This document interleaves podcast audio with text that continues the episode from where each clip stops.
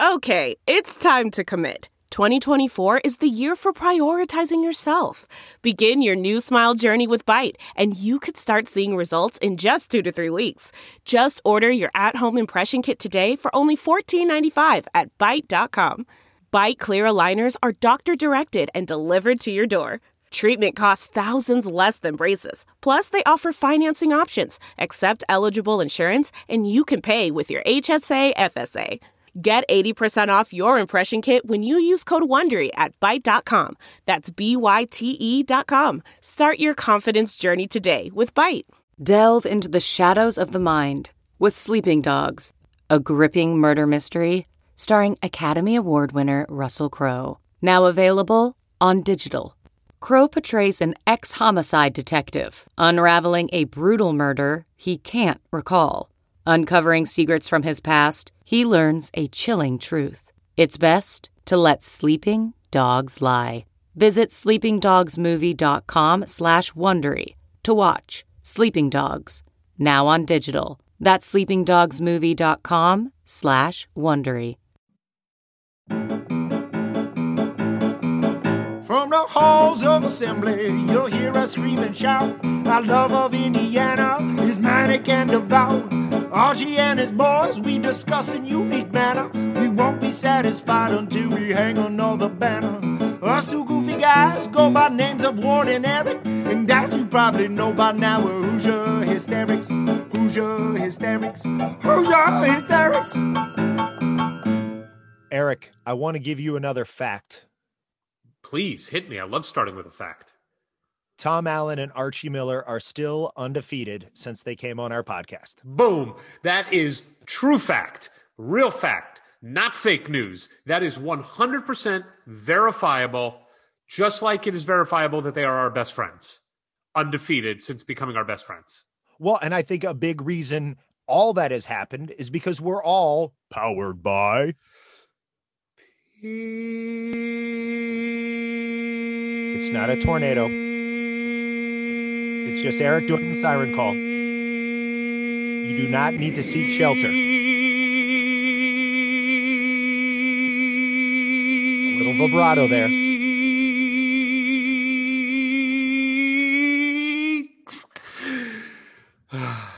If you go swimming, which you can do now in your pool, Yeah. how long can you hold your breath underwater? You know what? I do do this and I time myself. I can get to a minute 10. I, I would have said 90 seconds because I feel I like could, yeah. I feel like these siren calls go on for four or five minutes. They do. It's it, it is like it is like uh like Inception.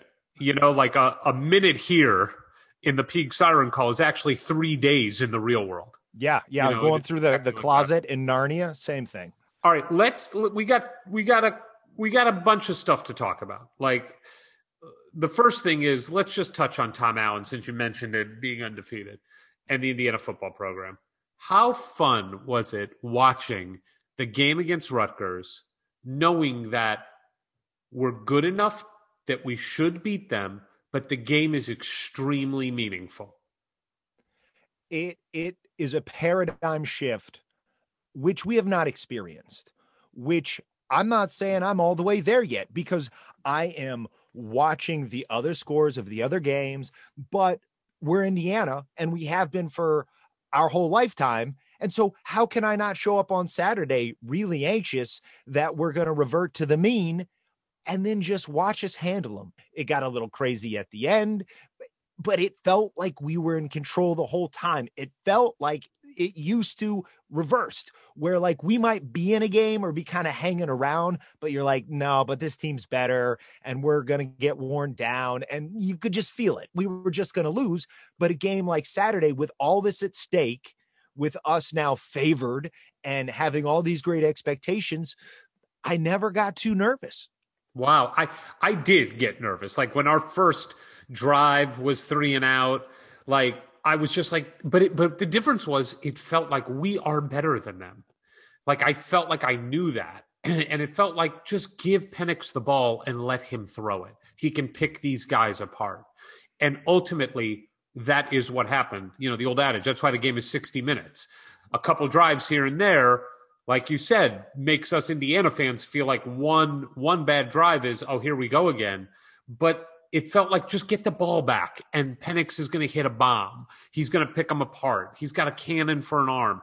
That defense is playing incredibly well. They are tackling well, couple missed tackles, but they are for the in large part in the open field tackling well, attacking, flying all over the field. It is fun to watch and it is fun to get on Twitter after the game and just soak in as much as you can of clips going out, highlight reels, people's commentary, articles. It's just great. And we got Michigan on Saturday. I, I, I'm like, I'm just sort of numb. I'm not like, yeah, we got this, or oh God, I'm afraid. It's sort of our history and our present kind of balance themselves out in my emotions. So I'm just going to kind of park myself down on Saturday and hope for the best. Yeah, see what happens. I mean, look, I'm glad though. Michigan is favored in the game. But what by three and a half? Yeah, the, the latest line it might have changed by the time this airs, but I like that, and I hope Allen is using that as a chip on their shoulder. Like, guys, the reason you aren't favored in this game is because they still don't believe in you. They still think it's same old Indiana. And you get to prove to them on a weekly basis that it ain't. And that is a good position for a hungry team to be in.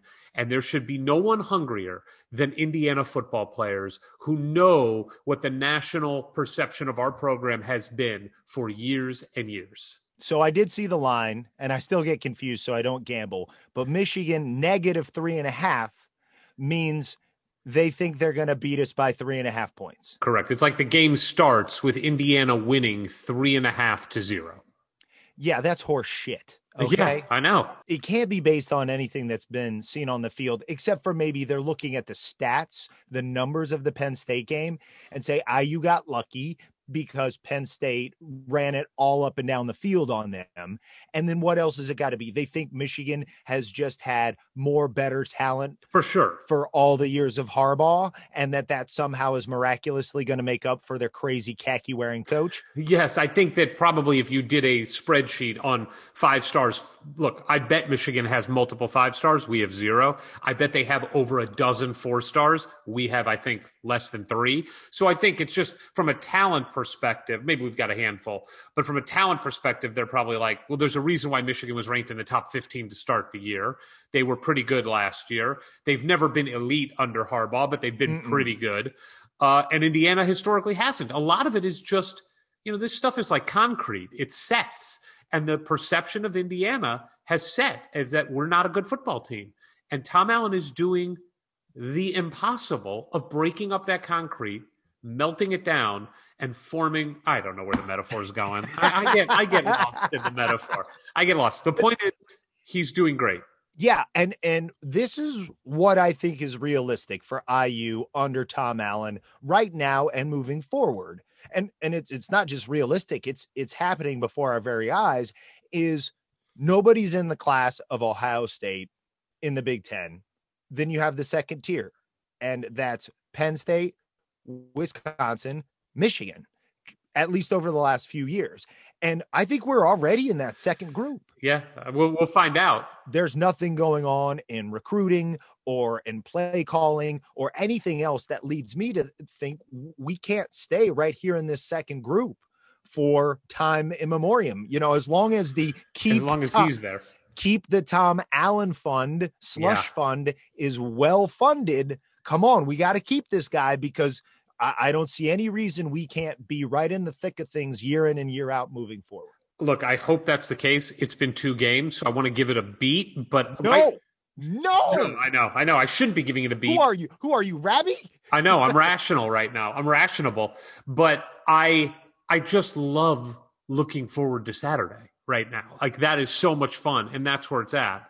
Now, on the flip side, oh god, Saturday was great. But the day before Saturday was not great for Indiana men's basketball. And that's, of course, because Trader Kaufman, that's his name, by the way, Trader Kaufman. I like it. Uh, look, I don't want to crap on the kid. He, Oh, he I, I'm I'm okay with crapping. on I know you are, but look, I know it's politically incorrect, but he's a he's a boilermaker now. Yeah, no, I don't like him. I don't like him, but we did something wrong to lose him. And and we don't know what it was. Did he have a better relationship with Matt Painter? You and me did something wrong. Clearly we did something. Well, You people are blaming us for the video. Yeah. yeah. Um, We lost Dawson too. Damn it. Yeah. But look, I mean, in the end, recruiting is winning or losing. And that's all there is. It's why I got into a fight with Rabbi on our last or two episodes ago when he was like, they're doing a phenomenal job recruiting him. There, there is no such thing as a phenomenal job recruiting anyone until the kid makes a decision. And when he makes a decision, if the answer is yes, that team did a phenomenal job. Everyone else did the same. Failure. It's binary. Something didn't click. And I will say this all the experts, including Brian Snow, who, by the way, I, have I have refrained from posting. But Brian Snow, if you go back, and I wish I, I'm going to start taking screen grabs of his stuff when he says things definitively so that I have them when moments like this happen. Trey Kaufman at first was never going to play at the same school that Caleb Furst played at. Never. And people would say, but they're not the same position. Caleb's more of a five and, you know, or a four, and Trey wants to be a wing. And Brian Snow's response back then was, it doesn't matter what you think. It only matters what they think. And they think they're the same position. Caleb Furst thinks he's the same position. So they're never going to play at the same school. Eh. Then he said, Ca- uh, Trey Kaufman and Khristian Lander would never play at the same school. Turned out that that had nothing to do with the reason that Trey Kaufman didn't come to Indiana. That was blown by months ago. Had nothing to do with it. Then he chooses Purdue. And what does Brian Snow say? Brian Snow says, as I've always said, there was a disconnect between Indiana and Trey. What a crock of shit. Like, it is. It is. It's just it's just retelling the story to make yourself feel good. But bottom line, we failed in this one. And I know if you take the whole of Archie's work, it's a better story. But we failed in the Keion Brooks recruitment too. And we and we failed now in Trey Kaufman, and we failed in Caleb Furst. That 2021 class, which was loaded, we're going to get Lander for 20 and probably no one else. I mean, there's no one else really in the class of 20 and or 21, and we're not going after Blake Wesley. It was not a good day for Indiana basketball. But it's not to me just about losing the kid.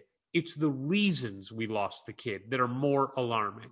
There's word that Matt Painter developed a better relationship with him because he was recruiting him longer, and Archie didn't really start recruiting him until later. It was more Tom Ostrom doing the heavy lifting. We heard that for Keion Brooks too, that Archie came in late. Caleb Furst, we heard similar things that Archie wasn't leading that recruitment where Matt Painter was. That worries me more than just losing this one kid. Because if you think Archie Miller is the right coach for Indiana and you and I desperately want him to be, if you believe that, losing Trey Kaufman isn't going to prevent Indiana from being good or not. The symptoms of why we lost him, the, the cause of why we lost him, may be more problematic if that doesn't get fixed, if that is a real problem. That's what scares me more than anything.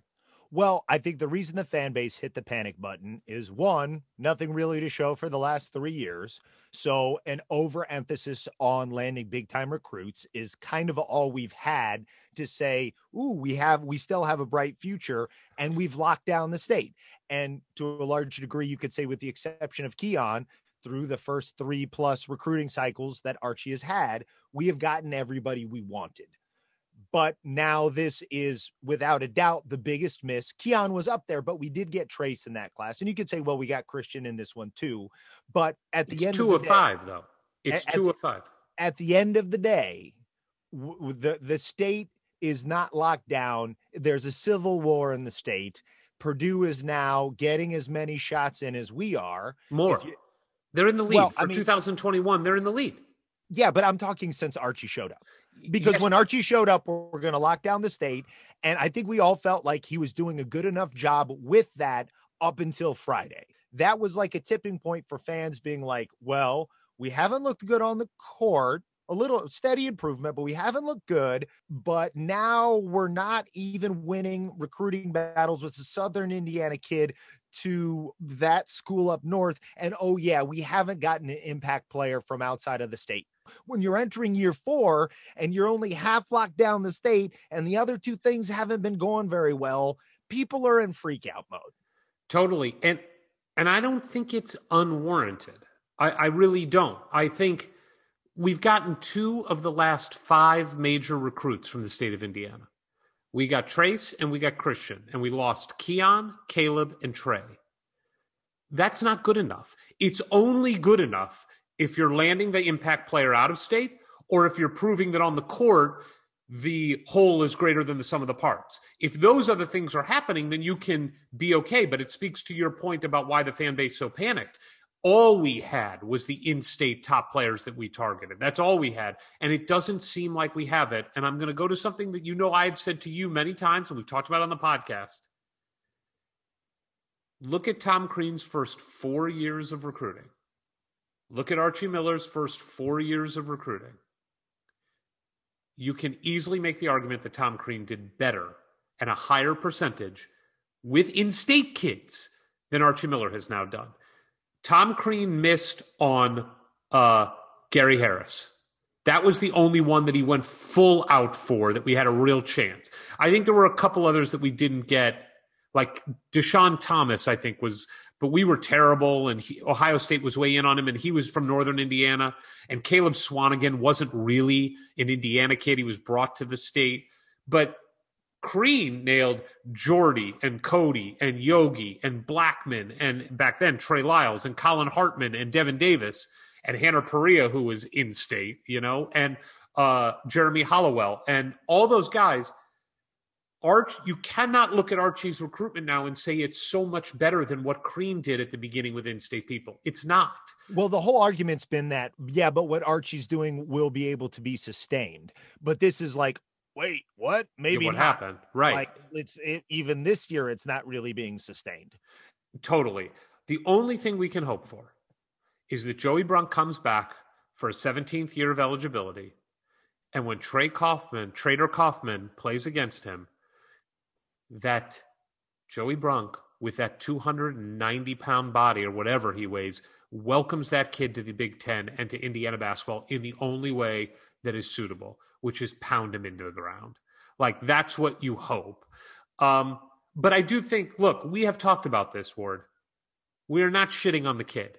We, we are not going to do that because I don't like him because he's a boiler. I don't like any boiler.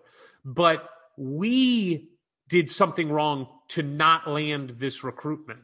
And the kid, it's a kid and he decided to go where he felt most comfortable. We didn't do a good enough job to make him feel like we were the place he could be most comfortable. Period. That we lost. We failed in that and we shouldn't have. And and I'll go one step further. It sounded like it wasn't even that close, truthfully. It sounds like the kid made up his mind a few weeks ago and we were kind of running second all along. And and by the way, all that stuff that we were worried about, why wasn't he committing? Why was he looking to Virginia? Why was he waiting to go to North Carolina? Why were they going on a visit themselves? Why wouldn't he just commit? Well, because he didn't want to. I mean, forget all the analytical stuff that, that we heard time and time again ad nauseum. It wasn't, he just didn't feel comfortable at Indiana. So it wasn't like he was ready to commit to Indiana, but just making sure what else is out there. No, he was never ready to commit to Indiana. And my problem is we didn't read the tea leaves because had we read the tea leaves better, Mason Miller might be a Hoosier right now. And instead, we now seem to be running second for him to freaking Creighton, who he just visited last weekend. And it bothers me that we tried to run, we tried to walk this tightrope of making them both feel like we wanted them, but clearly Trey was the priority, but not going all in on Mason because you didn't want Mason to commit first because that meant you couldn't get Trey. Well, now you may lose both. And Indiana and where our staff is right now is not in a position where they could have risked losing both. You know, they're not where Michigan State is, or Kansas, or Kentucky, or Duke, or Virginia, or Villanova. We had to get one of these guys. It's not over yet, but we had to get one of these guys. And if we lose both, then the, the staff made a inexcusable calculation, miscalculation. you had to know somewhere deep within it wasn't really clicking. Like that's my guy. You're my guy. Right, right. I'm his guy. And so you you have to realize that, talk about it, and reprioritize and be like, well, can can we have that rapport with Mason? Can we really make him feel good here and let him know he can come in kind of from day one and start chucking it up for us? Because we don't have a lot of that right now. But to me, this is all insanity, right? I came to watching the recruiting game late. I only really started going all in, watching the boards, reading the tea leaves with Romeo. That's where my recruitment Mhm. you, you recruited me into recruiting. Thank you very much. I don't know if that's a thank you. It's not. It's Right. not because it's it's so well, it's great when it works out. It gives us something to do for the many months of the year where nothing else is really happening. And it's all we've really had to be excited about. Hopefully, it starts to look better out on the court this year, significantly, especially on the offensive end. And that's where I'm just at. Like, it kind of hit me on Friday where I was like, look, I've been over this recruitment for a while. I just wanted an answer one way or another. Great. It's no. Am, dis, am I disappointed? Yes. But what do I really care about? I don't care about who puts on that jersey if they get out there, play their ass off, compete at the highest level. And it needs to happen this year. I'm no longer going to be looking back to the last three years. I'm not going to be looking forward to next year when Trey would have been coming in or the years beyond that with the 2022s and the 2023s. Will I look? Will I check in? Will I be aware? Yes. But at least through this basketball season, I'm just going to be looking at what is presented to us on the hardwood with every game and be consumed by that and probably do some real soul searching by the end of the season if I think this is the way forward for this program. And I so hope it is because this year there are no excuses. We have the experience, we have the depth, we have the talent. Now is the time. We need to be able to get onto the court with any other team in the country and compete. I agree, but I don't believe you. You're going to be just as focused on the next recruitment as you always No, are. I wa- no, I, I, don't believe I, you. I don't I don't. you. I think it's. I don't. You've said this to me before. when I don't remember the specific recruit, but there was No. another recruit that we lost Keion, I think. And you were like, I, I can't do this anymore. I can't do this. Yeah, well, I don't want to do it either. And then I get just when I thought I was out, they pull me pull me back in. in. But I'll tell you what you do care about, really. What you do care about, besides how we look on the court, you care about the trustee campaign that has kicked off in earnest that will elect the next trustees of Indiana in July of 2021. And we officially launched our campaign to get me on the board just minutes before this, this podcast recording. I'm glad you sandwiched Trey in between the football team and the trusteeship because I was feeling all great when we started, and now I'm all like stressed out. And now I can get happy and excited again and looking forward to the future, not just for athletic teams, but for our whole university. Because with you as our IU trustee, it's happening. It's gonna happen. I'm just excited now. We can take some real actionable steps. I mean, yeah, we made a great song. That's clearly going to make Clearly, a real perfect. difference It sounds seems like right now would be a good time to play it. right now. Right now, right now. Who's your man to lead us? Who's not a total dud? Who's your brother bleeding? Crimson blue blood. Who's your man demanding what you want and more? Who's you gotta get us back to the final four? We got to vote for Eric, man for you and me. We all trust in Eric future trustee. If you wanna see the candy stripe back in the promised land, you best just vote for Eric, cause I know who won't. How's who's your man? Great song. Perfect song. It's nice to see within moments of you tweeting out the official launch. The season is on that people started clicking through, started getting to the website. What's what's the address of the website? Epfortrustee.com. And by the way, We are nothing if not for and by the people because we didn't know what the email address should be and what the website address should be. And we put it out to the people and they decided by the narrowest of margins that EP for trustee, which came as a suggestion from a Twitter follower, he gave the suggestion. We threw it out for a poll. You guys voted on it. It's EP for trustee.com. And on that site, you can fill in the form to get us to get me and my name on the ballot. We need 200 verifiable forms from IU grads. So go to the website. One more time. What is it, Ward? Did I get it right? ep4trustee.com. And you all the vowels. Use all the vowels. yeah, right? every we use single them all. one. every vowel that is available, that is appropriate, you use. It's look, I'll, I'll tell you this. The messages we've already gotten have been awesome, and we appreciate it more than you know.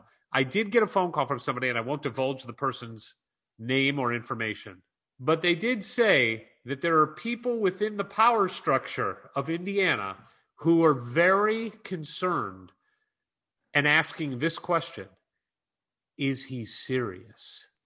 Or are they just making a mockery out of this whole thing? They haven't been paying attention. They have not. We're doing both. We're doing both. Exactly right. We are making a mockery out of a typical election. That said, we desperately want to be on the board of trustees. I believe that I can do a good job. I will be 100% committed to it. I love Indiana. Look, Ward made me change the message on the website because he wanted it to have the sincerity that he knows is real of of what our message is and why we want to do it. And the reason we want to do it is because like Anthony Thompson said, Indiana is like one of our kids. It is as much a part of us as our right arms. It is as much a part of us as our kids. We love it. We don't always agree with it. It frustrates the hell out of us. We want to ground it sometimes, but we love it. We want it to be as great as it can be. And we feel like an outsider perspective coming in to shake things up that's not afraid to say what's right and what's wrong and not playing by the rules of, you know, what has always been the rule that that's what this campaign is about and that's what our trusteeship will be And let me speak a little bit on behalf of you. oh god Yeah, I know. This this isn't going to be easy for you, but this is what you do to our guests every time. And the fact of the matter is there's quite a few people who would love to be a trustee because of what it could mean for their business or their practice or whatever it might be. You have zero ties to any of that. You have nothing at stake. There, there is nothing for you in the state of Indiana but Indiana University. And I have never met a bigger fan who also happens to be incredibly passionate, incredibly intelligent, incredibly sophisticated in the way you look at problems from so many different angles. And I think that outsider perspective, somebody who comes from a different business, from a different world, really, and that you could come in and just, if nothing else, present the rest of the trustees with a totally unique point of view that a lot of the time is going to be right. Sometimes it's going to be wrong, but I think it's so vital to get the new ideas in there. And look, I also think if if if you have to go to bat for stuff, I know that's not going to be a problem for you. If you have to go down swinging, you will, but you have such deep belief and so much conviction that nobody will ever be able to accuse you of not fighting for what you think is right for all of Indiana University, especially the basketball team. wow well thank you for that uh i don't know what to say to that i uh Oh, and you're very creative too. You're very creative. And I think we need creative solutions in the 21st century. So let's not discount your creativity in this equation. Well, thank you, Ward. Uh, look, the only way it's going to happen is if the people that listen to this podcast that graduated Indiana help us. They send it to the people that they know that are their friends and family, the people that follow us on Twitter. Uh, and also, let's not forget Tom Allen, head football coach, Teri Moren, head women's coach, Scott Dolson, athletic director, and Archie Miller, head basketball coach, all have not not endorsed us. like, just remember that. I mean, that means something. Yeah. Yeah, So- and, and and and I mean, I think it's something where you say if you can tweet it out to this and do it all to that. I think that all the the tweets and the retweets and the Facebook posts you could do, please do that too. But even if everybody listening who's in on this could just get like one other person to do it. So Yeah. a a, non-listener, a non-Twitter user, a non-Pigs user, and just double the number of people that are going to put their vote our way. That that might do it right there. And also remember, I'm the only trustee that has an official consigliere, Ward Roberts. That's a big deal. That is a big deal. All right, listen, we've take this is intro. There was a lot to go over, but it's good to have a, a weighty intro when you have such an important guest. And that's what we have today. Someone that uh, occupies a, a seat and an office that is of rarefied air in the college basketball world. It is a place that we have not gone often on the show. In fact, only one other time. It's something we've been working on for a while, and we could not be more honored, excited, and feel privileged that we got the chance to talk to her. And oh, just gave it away. It's a her. Um, but I'm ecstatic that she came on the show. We're recording this intro after we did it, and the conversation blew us away, and we'll talk more about it afterwards. But Ward, I don't know if you want to say anything more. I'm just so excited to let people hear from this woman.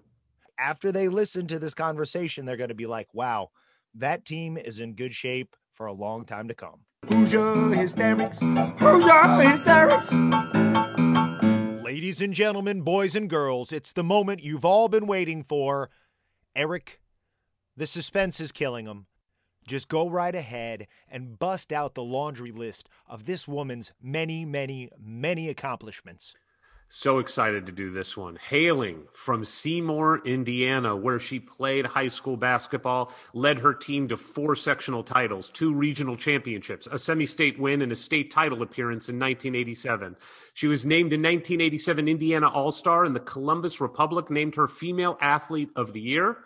From there, and I got to be careful on this one. I got to just shake out the heebie-jeebies while I say this. She she went to Purdue. She won their first ever Big Ten title. She went to the NCAA tournament second weekend twice in a row. She helped build them into a powerhouse. Okay, let's move on past that. From there, she started her coaching career, which took her to several different places as an assistant coach and a head coach, where she finally landed at the right place for her, Indiana University. And here's all she's done in six seasons the first time that Indiana women's basketball has ever won 20 games three consecutive seasons. Oh, and then she did it again to make it the first time we've ever won four. And then she did it again to make it the first time we ever won five consecutive seasons of 20 wins. She has coached 28 academic All Big Ten selections. She has coached 17 All Big Ten honorees. She won for the first time ever at Indiana the women's NIT. She beat a top five team in South Carolina for the first time ever at Indiana University. Indiana University women's basketball has only been to the NCAA tournament six times, would have been seven with this last year. Her teams have done it two or would have been three of those six or seven times. We've only won an NCAA tournament game three times in the history of the program. She's done it two of those three times. She was inducted into the Indiana Basketball Hall of Fame in 2014. She was part of the inaugural class 2017 of Seymour Athletics Hall of Fame. And maybe better than it all, and I'm going to savor this one. She's seven and one against Purdue over the last eight games. Ladies and gentlemen, we have ventured into women's basketball one other time on this podcast where we affectionately referred to Tyra Buss as the GOAT. When it's all said and done, this woman will be the GOAT of Indiana women's basketball coaching. Please welcome the head coach of Indiana women's basketball, Coach Teri Moren. Thank you. That was uh, quite the introduction. I appreciate that. You know, I'm the second famous person in Seymour. The first is who? Who would you guys guess? Who's John that? Mellencamp, baby. John Mellencamp. You're right. You're right. So I was wondering when when you're growing up in Seymour, you're you're getting ready to play a game. Do they play the national anthem or Jack and Diane? well, they put a little bit of both, actually. So, A mashup. Yeah. So, you know, it's funny. Um, every Hoosier Hysteria that I've I've I've been obviously since I've been here, been a part of. I always come out to a Mellencamp song. Yes. Always. Um, Yes. And it seems like um, there's there's quite a few people in the crowd that appreciate that. Still. Well, what's And your favorite? What's your favorite Mellencamp I song? love check it out. Um, but I have so many, you know, obviously the small town because that, you know, pink houses. So, but you know, Yeah. I, I, I love him. And, and it's funny that, uh, you know, we're in a day and age now where we allow our kids while they're warming up to play music, music now that I, you know, either don't understand the lyrics to. And so every now and again they'll say, Hey coach, you know, why don't you, you, you put your own music up there? And I always select Mellencamp. And they're like, we should have known you're going to select but I'm like I said, most of those young people, you know, they have no idea who Johnny Johnny Cougar is. So I know. Well, and that's why it's it's so valuable for you to be there guiding these young young ladies into adulthood and and to Right. verse them in the classics. that's right. That's Yeah. right. We are teach we are teachers here. So uh, you know, we're teaching them what good music sounds like. That's So- right. First, you can listen to your little Uzi Vert, but after that, then you need to get a little Mellencamp. Have you right. met? Have you met him? You know what? I have not met him, but I've been to several of his concerts. Been very close to meeting him. Uh, matter of fact, you know, he lives here in Bloomington. Yeah. Uh, and uh, I feel like it was Tyra, maybe and Amanda Cahill that were at they were at a restaurant here in Bloomington and ran into him. And they just were like, guess who we, you know, we we saw, we met. And so here is Tyra Buss and Amanda Cahill, you know, meeting of all people, John Mellencamp in Bloomington. So and and you were a little upset about that. Yeah, you were I was. I need to be meeting. Right. But you know, my goal, my goal is I wanted to, you know, because I, I play him so much at Hoosier Hysteria, I'm like, wouldn't it just be the coolest thing if I could talk him into coming to Hoosier Hysteria? And you know, um, I We're going to help I- you with that. We're going to help you with that. Yeah, I haven't figured that piece of it out, but I thought, wow, everybody would just go crazy, wouldn't they? Oh my well, god. and I do love to brag that as a 2000 graduate, John Mellencamp was our commencement speaker. And and it was unusual. It was an unusual speech. very memorable. And I think any way to get him in front of the IU undergrads, it's it's going to be something that they'll remember for the rest of their life. Yeah, Everybody knows Bruce Springsteen. That's who Mhm. John Mellencamp is for Indiana and the Mid. Right. That's Yeah. who Mellencamp is, but better, but better. That's what it is. All right, so let's get to you. okay. First off, before we get into just what's going on now, when you Mhm. hear that long list of accomplishments and you are still a young person and you have accomplished so much, is there something in there from your playing days or coaching days already that sticks out as the thing that you are most proud of? Well, I appreciate you saying that I'm still young because I don't feel like it. Um, but um, you know, I, I just think growing up and like you know, we we just got done talking about it, right? The small town of Seymour, and um, you know, I grew up in a neighborhood of all boys, guys, and so if it had a ball in it, we played it. And so, you know, at a young age, I was pretty talented in a lot of different things, and then I just fell in love with the game of basketball um, and um, you know it's obviously been able to take me a lot of lot of different places a lot of different stops um, but you know it always comes back to whether it's the coaches whether it's your teammates and now it's it's my staff and my players um, and those those are what makes um, what I do and what I've gotten to do in the past just such a special thing. It's just those those relationships, uh, the impact that I'm having right now on our players. At least I hope I am. Um, and so in, in just the places, you know, we've traveled a lot, uh, have, have, have been at a, a lot of great venues and I've gotten to see a lot, you know, in 27 years of coaching. Um, and uh, I've also evolved and I've, I've grown a lot and I've changed philosophically a lot. So it's, it's really been good in, in a lot of aspects, you know, um, in a lot of different ways. So, but um, I do, I am very passionate about this game and it's been really good to me. Well, I'm sure with all those experiences starting in Seymour leading up to sitting here with the Hoosier Hysterics, you're really realizing your dreams now here this morning. Yeah. Um, none of that could have prepared you for what is going on right now. Mm. Um, so, what is it like day to day trying to prepare for a season that you don't really know how it's going to go down? Right. Well, see, we've been really lucky, and this is what I'm real I'm most proud of right now, and and I tell our kids this every single day. Um, we've been one of the few teams, and I'll knock on wood here, um, that have not been shut down. We've not been put on pause. Wow. Um, and and primarily is because my kids, the discipline, the sacrifices. I mean, this is really, you know, uh, disrupted their their life. Uh, you know, imagine, and you guys go back to your college days when you're a freshman and you roll into Bloomington, and um, you know you you you haven't seen the inside of campus right um you you don't even know one of our freshmen after our men won the other day the game i said you guys not, should have you better not have been down on kirkwood Mm. and my freshman looked at me and she goes what's kirkwood so you know it's just Oh. these guys in in so many ways that uh, what what should be normal what they should be experiencing right now being a student athlete or you know, being a student here in Bloomington, they're they're not able to. And so I'm really proud of the fact that they've just shown a tremendous amount of of of, of uh, discipline and sacrifice.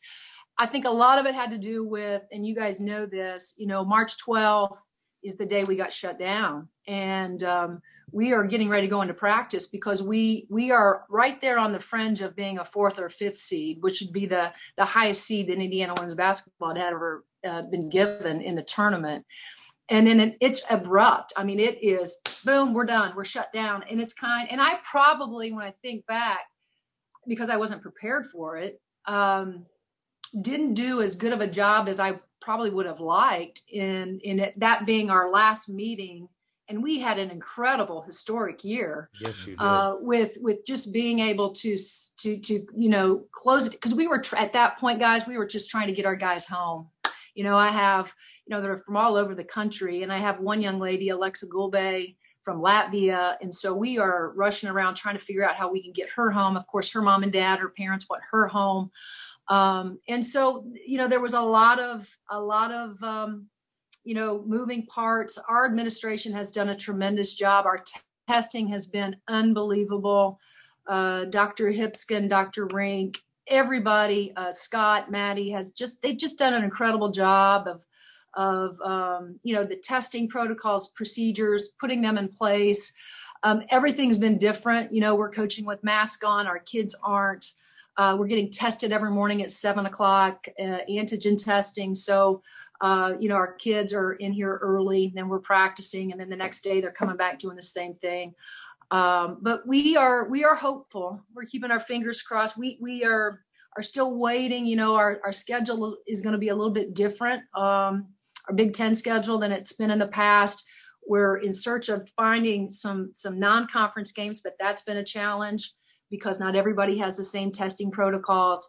Um, and so everything is, as I say to our kids, you know, we have to um, be flexible right now. We have to be light on our feet. We just have to, whatever comes our way and we can control, uh, we're going to co- try to control. Um, and there's just going to be some things that are going to happen. There are going to be uh, things that we have, you know, we, we, we just can't. And um, I really, like I said, we have great leadership with Allie Patberg and Grace Berger um, you know, in, inside of this team. But I'm really just proud of the fact that uh, we've we've managed to stay right now um, really healthy.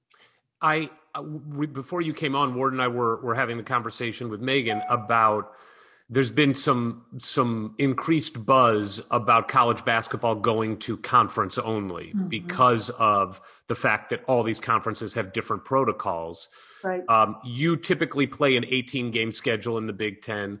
Have there been conversations about get rid of all non-conference, move it up to 24 games or whatever it is? Is is that something that you think is a realistic possibility? I do. I, you know, I think it is gaining some traction. Uh, there for the longest, you know, we we were meeting as um, head coaches, women's head coaches. I know Archie was doing the same thing with his guys uh, every week, just trying to figure out what a schedule, meaningful schedule, would look like. Um, because the the minimum um, number of games that you have to have are 13 played. Um, to make the NCAA tournament, that's the what it's. Tournament. Yeah. And so, you know, you're trying to, how quickly can you get to 13, right? Um, You're Mhm. thinking about that, but you also want to put together, and again, our, our league is, is incredibly difficult. So I think going to a, um, and people will probably think I'm nuts. Um, you know, getting away from a non-conference schedule this year, going to 26 games, playing everybody twice makes a lot of sense. Sure. Um, you're under the same testing protocols, you know, and you feel really good about, you know, going to the the Illinois, going to the Marylands, and so forth. Um, I don't know that that'll happen, um, but I do think in the last week, to your point, I think that idea is getting is gaining a little bit more traction for sure. You had mentioned you are speaking with the other coaches, like the other Big Ten coaches. Is that what Right. you meant? Yeah. in such a crazy world that we now live, I mean, these are your fiercest rivals. Right. Has this been something that ha- has brought you together closer as a community? Are you talking at all about how you're going about keeping your program moving forward or exchanging notes Yeah. like that? Or is it all just logistical, just business? How can we pull this off? You know what? It's a little bit of both. I will say that we have um, first of all we have incredible coaches in the league um, and uh, fierce competitors for sure. Um, but but uh, we have we have gotten to a point where we are sharing more about how we're doing certain things like um, for exa- for example um, you know in women's basketball not so much in men's but we we utilize what's called a, a black squad a men's squad that that plays against our kids in practice. Every every everybody does it in the country on the women's side. And so you know we're we're uh, this year is you know we just can't risk having these college guys you know come in and be a part of that squad just for fear of well you know we maybe perhaps they're going to be out on kirkwood right? Yeah, Doing- don't- Don't days, trust right? the college guys. No, that is a good call. right. So so we've talked about you know things how many managers you know are you guys going to have? Uh you know when when can contact start? You know that was a big thing uh you know because in the summer when we had our kids we did like a six six week i called it a mini camp. Um we were all in mask at that point including our players and it was just like we were in phases of okay if we can get through this two weeks then maybe we can go to another two weeks of no mask uh, the coach is still wearing masks and then okay if we can just get through this two weeks then the next two weeks can we start you know having some contact as far as pads and making sure we were uh, you know cleaning those off after after you know and so there were a lot of different things that we were talking about um, just as head coaches like what are you allowed to do? You know what's your testing? And and and what i was surprised by was every it seemed like every every uh, institution had a different testing protocol. Um, and we were one of the first that i think started testing every single day. Mm. um, and so that was that's where i i um, you know commented earlier just about just the fabulous job that dr hipskind and and all of you know our our guys here have just done a great job of getting that in motion um, and um, and making sure that again our kids are are being tested every single day so we know as soon as uh, practice gets here we know the number of Uh, know, you kids we're mentioned it have. earlier how y- your team has not had to shut down. Uh, clearly, the men's team Right. has. Uh, several men's sports have. It does not surprise me that your team hasn't because women are simply smarter and more responsible than men. and I am wondering, do you ever like just voice or anyone just voice when you're having conversations in the department like, hey, guys, just stop being morons. Look at us. We're smarter. yeah I mean, like, it really is remarkable. right you know sure it's interesting that you you you you say that because um, we finally got to a point where our numbers were not trending in the right direction.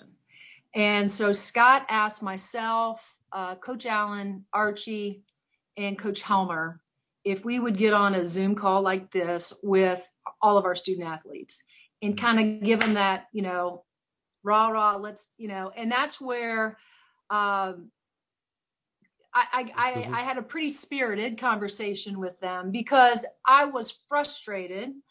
Um, and, and even my spirited conversation, I think led into our, even our head coach's call saying, if you're just having these conversations right now with your kids, Yes. you're late. Like we should have been having these conversations about doing the right things, making the right choices, sacrificing, being disciplined. Like let's be the, you know, let's let's let's be the example of what it should look like as a disciplined university, disciplined athletic department that we're going to have the lowest cases. Well, that wasn't the trend. You know, that's not where we were trending. And so, yeah, I did get frustrated. I got frustrated in a lot of ways because I just felt like we could do better and we and we needed to do better. And um, at that point, Scott Dolson, a lot of these athletic directors, we're not going to be the ones making the decisions to shut things down. It's going to be the presidents, you know, of the university.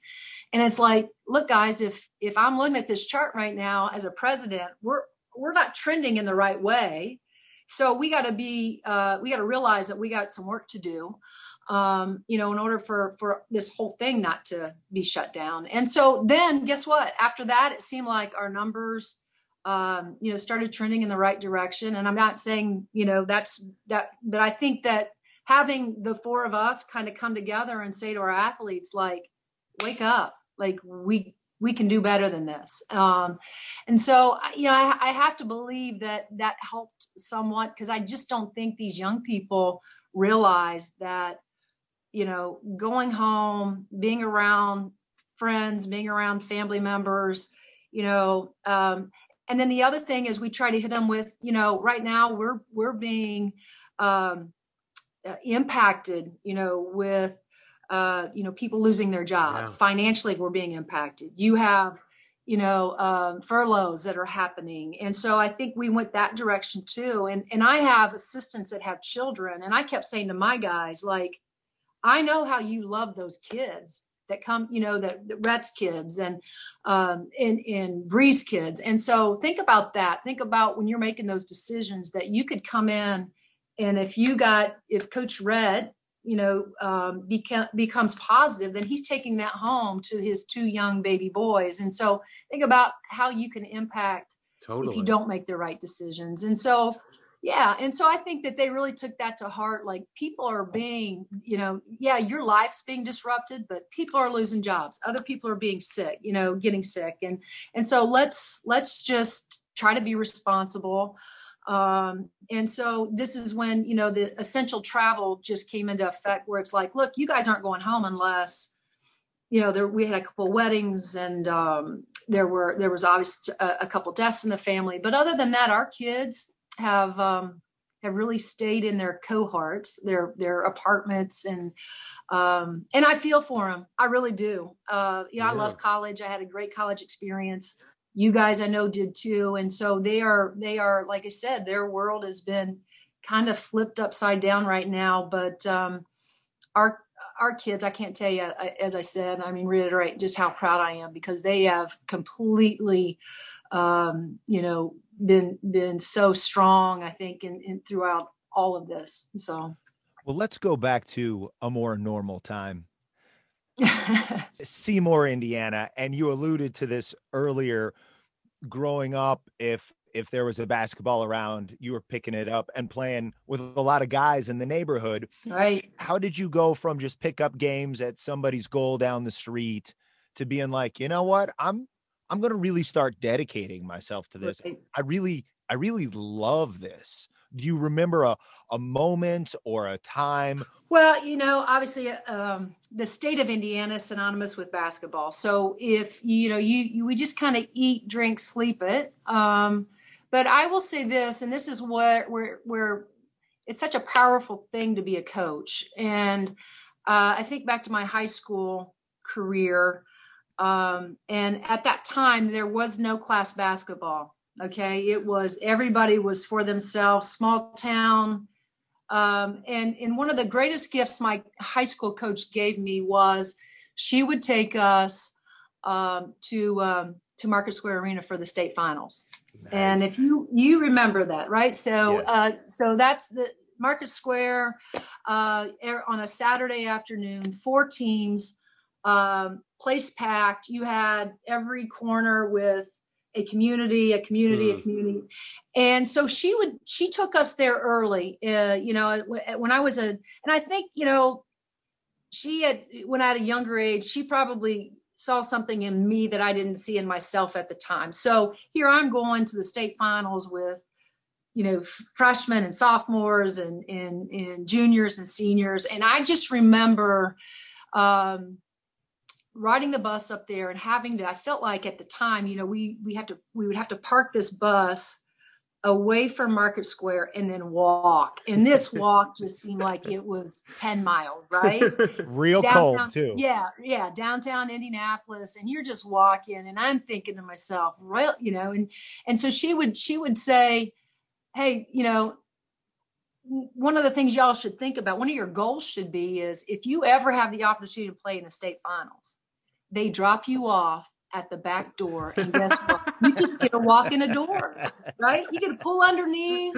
and you know there's no walking and you're right you're right in the arena. And i thought right then and there like i'm going to do that someday. Wow. enough of this walking right? We're going to uh, you know instead of having to go through the front doors we're going to go through the back door. And um and so that's when i think you know at a young age it was just one of those i my goals were to help lead seymour high school to a state finals. And um, it was incredible. I mean you can only imagine small town. I don't think mellencamp was there. However i i do think the entire town of seymour was there. And um, it was such a special thing for that um, you know just for for our community and um, for our team and even for my high school coach who you know you just you know you want good things to happen right? For for your high school coach who's had such a impact on you as well. And i think that was one of her dreams is coaching in a state finals at market square. So i think for me it happened it happened really early that i thought you know i really love this game uh you know and then and then that just propelled me to you know having uh, the opportunity to go to purdue even though that's a bad word around here It is a very bad word, and I, you know, they It has say a happy it has a happy ending. It does. yeah The yes. uh, they say a lawyer should never ask a question he doesn't know the answer to, but I'm going to ask this and take the risk. So you grew up in Seymour, which is southern Indiana. I would Mhm. imagine that is Indiana country and not Purdue country. You grew up in a time where the Indiana Purdue battles on the men's side were at a fever pitch. I mean, this was Right. Bobby Knight at his peak, and it is Right. Gene Keady at his peak. Were you a fan of Indiana or Purdue growing up? I, if you grow up in southern indiana Yeah. you are a hoosier you're yes. an Uh, and uh, so I, I always say this, and it's been very well documented. My our Sundays at the Moren House, church, lunch, grandmother's house, Martha the Mop Lady. Well, well, first let me take that back. Bobby Knight show, basketball show. yes. Yes. Oh yeah. Martha the Mop Lady, and then you watch the Hoosiers. That was your Sunday. That's what you did. And so it was a religion for us. I mean, it was just like that every Sunday. So I always say this I know more about men's IU men's basketball. I love Steve Alford, you know, but I love Randy Wittman. I love Ted Kitchel, Daryl Thomas. Like there was, you know, Uwe Blab. I thought he was, he, Yes. was a- he was different, right? Um, Yes, so there were, there were there were just a you know I grew up in that era where '87 you know the Final Four. Uh, I was a senior in high school. I mean, I will never forget um, you know that that moment watching them. Um, you know, in the family room when you know when uh, you know Keith Smart hitting that shot. I mean, I just that's what I grew up watching, and so um, I, you know, I I chose to go to Purdue, and, and you guys know this recruiting process always comes back to your relationships. Um, at the time, and again, you know, this is what's interesting about choosing to go to Purdue. Uh, IU women's basketball really didn't have any relevancy. I mean, they were they were not they were they were not very good. Purdue women were also probably at the bottom tier of the Big Ten as well when I chose to go there. However, um, there was a name um, I chose to go there for. There's a my coach was Lin Dunn. She's a she's a uh, not just a pioneer. A yeah, legend. Hall, Hall of Famer. legend, you name it, she's it. Uh, she was she was taking over the program. I had been recruited by another legend who, uh, by the name of Gail Goestenkors, who was she coached at Duke, then she went to Texas. Um, she's got out of it, and now she's trying to get back into it. But Mm. but really, our staff was incredible. Um, and uh, she had been recruiting me, and I said, you know, as soon as Coach Dunn got the Purdue job, she got hired there, and then that's that's how I ended up at Purdue. So relationships are the key. Um, you know, in the recruiting battle. They just are. And and I knew I was going to get a good degree. I knew I was going to get a degree. I didn't quite know what it was going to be in, but I knew I didn't want to go very far. I wanted to stay in this great state. Um, and I wanted she she she sold me on a vision of we're we're at the bottom, but if we do this thing right, we can win a Big Ten championship. And I wow. I I believed it. I believed it. And if you've ever met Coach Dunn, she could sell, as they always say, they could you could she could sell ice to an Eskimo. I mean, she could she could get you to believe uh, that yeah, okay, this this could really happen. And uh, she was absolutely right. I mean, that's exactly what we did before we left. Is we won the first ever Big Ten championship. I'm I'm seeing a trend here where first your high school coach and then your college coach puts a vision out there. Right and we we had the pleasure of talking with coach allen recently and the way he put a vision out there how important is that when especially when you're walking into a program that has not had the success to point to and say hey look we did it last year or a few years ago. Of course we can again. Right. how much has that impacted the way you go about recruiting and talking to your players having coaches like that sort of point way up there in the distance something that hasn't happened and, right. and, get get your recruits and and then they become your players to buy into what something can yeah. become when it hasn't been that yeah well you're right the belief is everything uh, the vision and, and how you articulate that what that looks like um, but but the, the the secret sauce to all that is is this and, and being from the midwest it's called work right? And um, and and and we and first of all I have an incredible staff that um, extremely competitive, um, awesome, awesome, high character people, um, and then because that's where it starts, right? The people you surround yourself with, and then you know we've just been able to hopefully paint this picture of this idea of work like because we really believe that we're always after we, we try to find the we call them the grinders. We, we call them the kids that are ate up with the game. And those kids are the ones that want to be in the gym. They want to be in the gym extra. They want to be in the gym before practice. They wanted to be in the gym after practice. Today's a day off for us. I've already had three or four of my kids on an off day in here. That's that's that's golden right there. When you find those kinds of kids that's when you know you have something special. And um, and and you also have to you want them to um, it's that's not the work piece. It's like this invisible chip that they have to have that hey so and so might not have recruited you but we recruited you and we recruited you because we see this in you but we also recruited you because you're going to help us win win the first ever big ten championship here you're going to help us make a deep run in the ncaa tournament um, and so you know it it is it's incredible and i've had a great like you said mentors um, and that's that's kind of where it starts. And it, it's there's no secret to it. Um, it'd be great if we could uh, you know just and here's the here's the deal guys. I mean every every spot that i've taken over i've yet to walk into a program where it's like oh we can just kind of oh take off from here. Right. Every program I've been to has had to be a re is is been a rebuild. Um, and so I've had a lot of practice at, you know, unfortunately, of trying to figure this thing out. And I and I haven't made all the right moves. I haven't made all the right decisions. I've learned so much.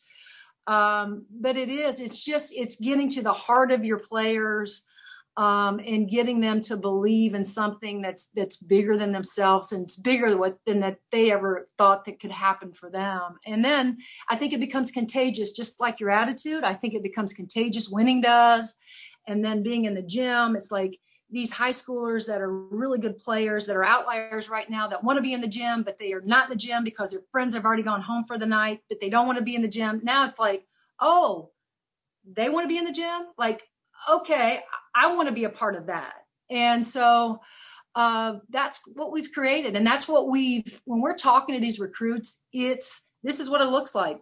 This is what it looks like. It's going to be text messages every morning from our players about what time they're going to come in and get an extra workout in before practice. And we've always said that to them. If you're going to win big, it's going to take more than just the two two and a half hours of practice it'll take more than the eight hours in preseason the 20 hours in season mm-hmm. and so you know, I'd like to be able to tell you that. I mean, we it's there, there's some big secret to all this, but there just hasn't been. We've just been able to find the right, the fit, the guys that fit us best. My my personality, um, our coaches, their grind. Uh, we found the grinders, and um, that's been kind of cool for us. Well, look, you're not giving yourself enough credit, truthfully, because and look, it's one of the things that in doing research about you is the most refreshing is you admit publicly, you even did just now, that there are things that you didn't do exactly right. when you look back at them exactly how you wish you would have. And that finding that alongside the ego that you do need to be a head coach of a major program because you do need ego. Ego isn't a bad word. You have to have confidence in yourself and what you're doing is right. But you say that you tell recruits this is what it looks like, but it wasn't always what it looked like. And and not to skip past your assistant coaching um, you know, uh, track and how you landed here, but I do kind of want to get to uh, the Indiana job because you mentioned Coach Allen earlier, and we talked about it right before. There are so many parallels between what he's doing with the football program and what you are doing. It's two programs that do not have historical success. So right. there is no legacy to lean on. There is right. no let's get it back. It's just right. convincing, like Ward said, somebody to do something that hasn't been done before. Right. When you came into Indiana, and I want to get to how it landed, but when you got to Indiana, it was difficult. You didn't have people that fit your personality. Correct. What was that like for you when you did land? And then we'll go back to how it happened. How how much of a shock was it to you, and how hard was it those first couple years to get there?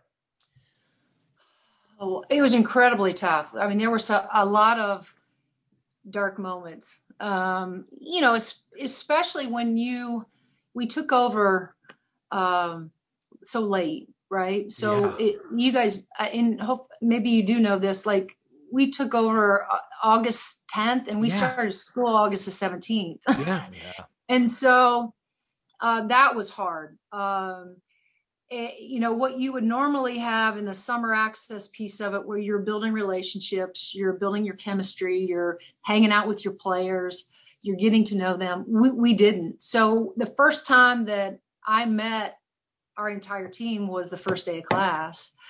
Um, and hmm. so you are you so many things, right? Or as the as the leader, you know, I got to find a staff hmm. late, right? I got to find a staff. Yeah, late. when everybody has pretty much solidified their jobs at right. this point, including right. you, by the way. and we'll, we'll get into that's that. But that's a story in itself. So yeah, yeah so. I knew that Coach Rhet, who had been with me in Indiana State, he was going to come.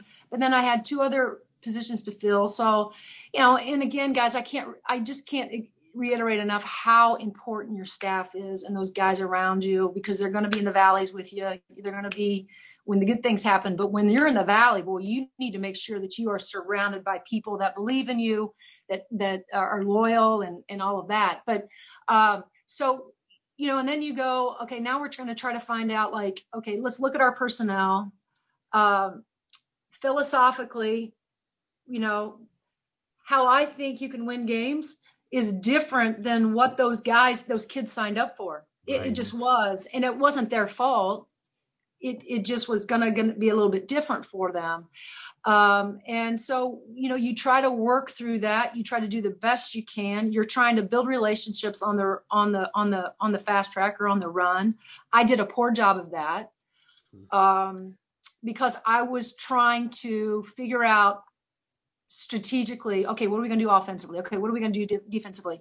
Um, okay our first year we had six teams uh, in the big 10 that were in the top 20 mm-hmm. and you guys know this in our schedule you know usually it's it's never I, we had all six of them twice. Oh. so you know you're going into a season where it's like okay we're going to play all these guys you know so there's and i'm not trying to make excuses for no it that's the reality. lot, yeah there was a lot that went into that first year and um, you know, real quick get... though, Coach, I'm I'm curious because you, you you have said this before that you didn't do a great job building those relationships. Part of right. that was the calendar, but Correct. when when did you realize? Because when you're in it day to day, I can't imagine that you realized I'm not building good relationships here. You're just right. trying to get to tomorrow, get right. past today.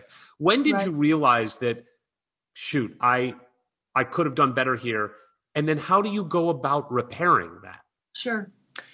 You know, interesting enough, I don't even think that I understood that after my first year. Um, you know, I think it took at least two, maybe three years to figure that out because here's where I went wrong. What I needed as a player from my coach was so much different than what these kids nowadays need from me. Does that make sense? Yeah, but please sure. articulate that a yeah, little bit. What do yeah, yeah so do so the time, the time that they want um, to spend with you, hmm. um, you know, coming up, being in your space, um, wanting to go out for coffee, wanting to have lunch, wanting you to um, you know, know them on a level that's deeper than just ball, deeper than just basketball. I didn't need that from Coach Dunn. Hmm. You know what I mean? I just didn't at the time. Um, and I didn't realize that my mistake that I made was, well, I didn't need that. Why would they need that? Right? They're fine. They're good. They're good. If I ask them, hey, how are you doing? And they go, Coach, I'm good. I'm going to take that as they're good. Right. But what I didn't do was ask, now, are you really, really good? And if you're not, you and I need to spend some extra time, maybe after practice, talking about exactly what's what's going on in your life. And um, and so that's where I wish, uh, in hindsight, I would have of been able to, you know, just do a better job of getting to know those guys my especially my first year because because i you know anytime there's a coaching change it, it's it's as hard probably harder for them i mean i'm coming to indiana right so right. i'm like let's go. Um, and they've just now you know uh, lost their their coach that they came to to play for. And it's like whoa who's who's this who's this person? Right? Um, and so I, I wish like i said I, I i would have had the foresight to go you know what? Scrap the the, the offense scrap the defense wins and losses. Let's just let's just build relationships. Let's just get to mm. know these guys.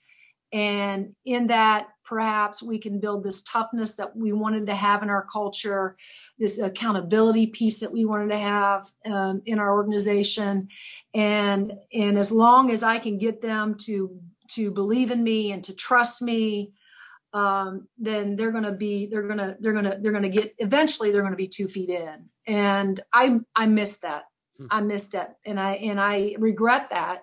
But you know, every experience gives you something, right? That you yeah. can learn from and be better. Um, and and I have. I think I've I've in that respect have improved and gotten better um, in such a good way. You know, I, I used to, you know, I think I think part of it too is when you're a coach, you know, you're always trying to uh, prove to people that you belong, right? That I can do this. That watch me, watch me design this out of bounds, and that's not where it's at. It's in it's in being able to to impact these kids and and be somebody in their life that they know that they can count on when they leave Indiana, but also they grow here and they're going to have unbelievable experiences. There are going to be challenges, there's going to be highs, and there's going to be lows. But at the end of the day, guess who's always going to be here? You know, it's it's going to be me and and so you know it's like i said i've i've grown a lot um but it's it's been good growth i mean yeah. good growth. Well, shows you're head coach of a of a, a big 10 division one basketball team and we can't keep you here all day yeah. i was hoping that you could take us from leaving purdue you know how you decided coaching was your destiny. And mm-hmm. at each of these stops along the way, at least as you became a head coach, Indianapolis, ISU, what did you take from each one of those stops to prepare you for the job you have now? Well, you know, I was how I got to Butler is a funny story. Um, so you guys are very familiar with the summer circuit, AAU. Sure. Um, mm-hmm. And so I was uh, just finished at Purdue and uh, was asked to coach an AAU team, and my team was pretty good. Um, did you did you already know at that point you wanted to get into coaching? I did, did, I did, okay. I did. Um, you know, I tried. I had a short stint at a high school up there uh, at Purdue Lafayette, uh, Jeff. And then I was like, mm, you know, it's this isn't giving me enough. Like I, I got to be around these these kids more. Like I I can impact them if I if I'm around them more. Yeah, and you realized you got to get the hell out of Lafayette, West Lafayette. I mean, let's be honest with each other here. true. You're there for four true. years. It's more than anyone should be there. So uh, we get it. so so I got to ask as to to be an AAU coach and um like I said I, I had an incredible team and and, and if you're from in, one who's from Indiana on here Ward. Me. Ward Yes. so you you'll remember the name Stephanie White right absolutely. so Steph was my point guard on Oh, my wow. AAU team right That's a that's a Um, good way to yeah. start coaching. That's right. So I had um, two young ladies that went to Purdue. One went to Notre Dame. One went to Arkansas, and one went to Penn State. That was my starting five. Wow. Um, so I, um, I, we and we, you know, obviously you get bit by the bug when you, you know, you you win and you're rolling. And so um, there was a, a lady by the name of June Olkowski that was a, obviously she's from Philly. Um, I like her last name. It sounds like Pankowski. I'm into always it. from Philly, right? And so she comes from Auburn, Alabama. She had been down there with Joe Ciampi, uh, took the butler job, and she was looking for somebody that had ties to Indiana. Okay. Wow. I did not know June. I had the opportunity to go back to Purdue and work with Coach um, and uh, be a uh, like a, a graduate assistant, or I could go to Butler and be a full time assistant. Well, you look at two paychecks, completely different, right?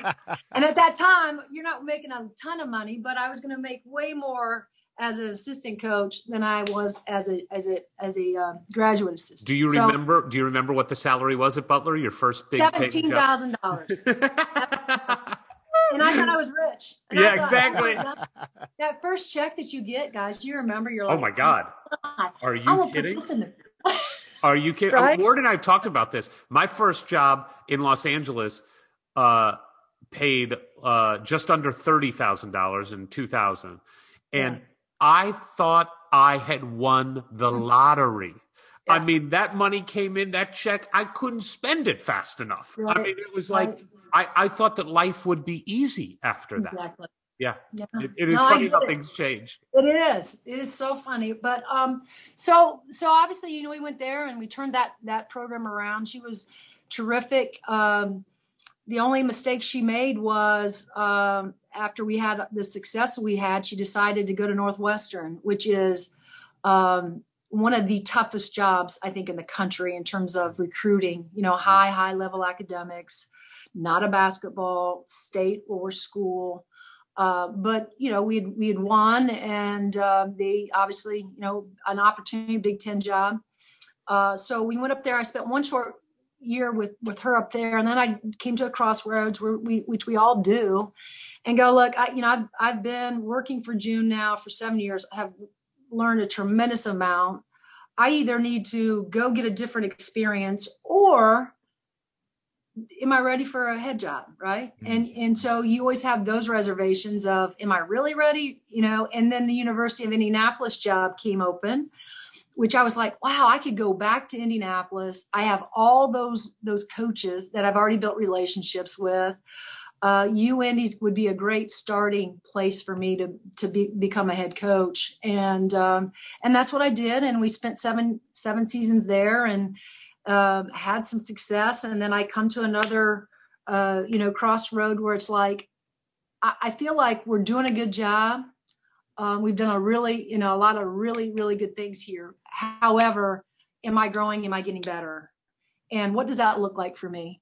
And what it looked like for me was having the opportunity to to go to a Power Five institution at Georgia Tech, and and at the time North Carolina, Sylvia Hatchell, Duke. I mean, a lot of really great teams in the ACC.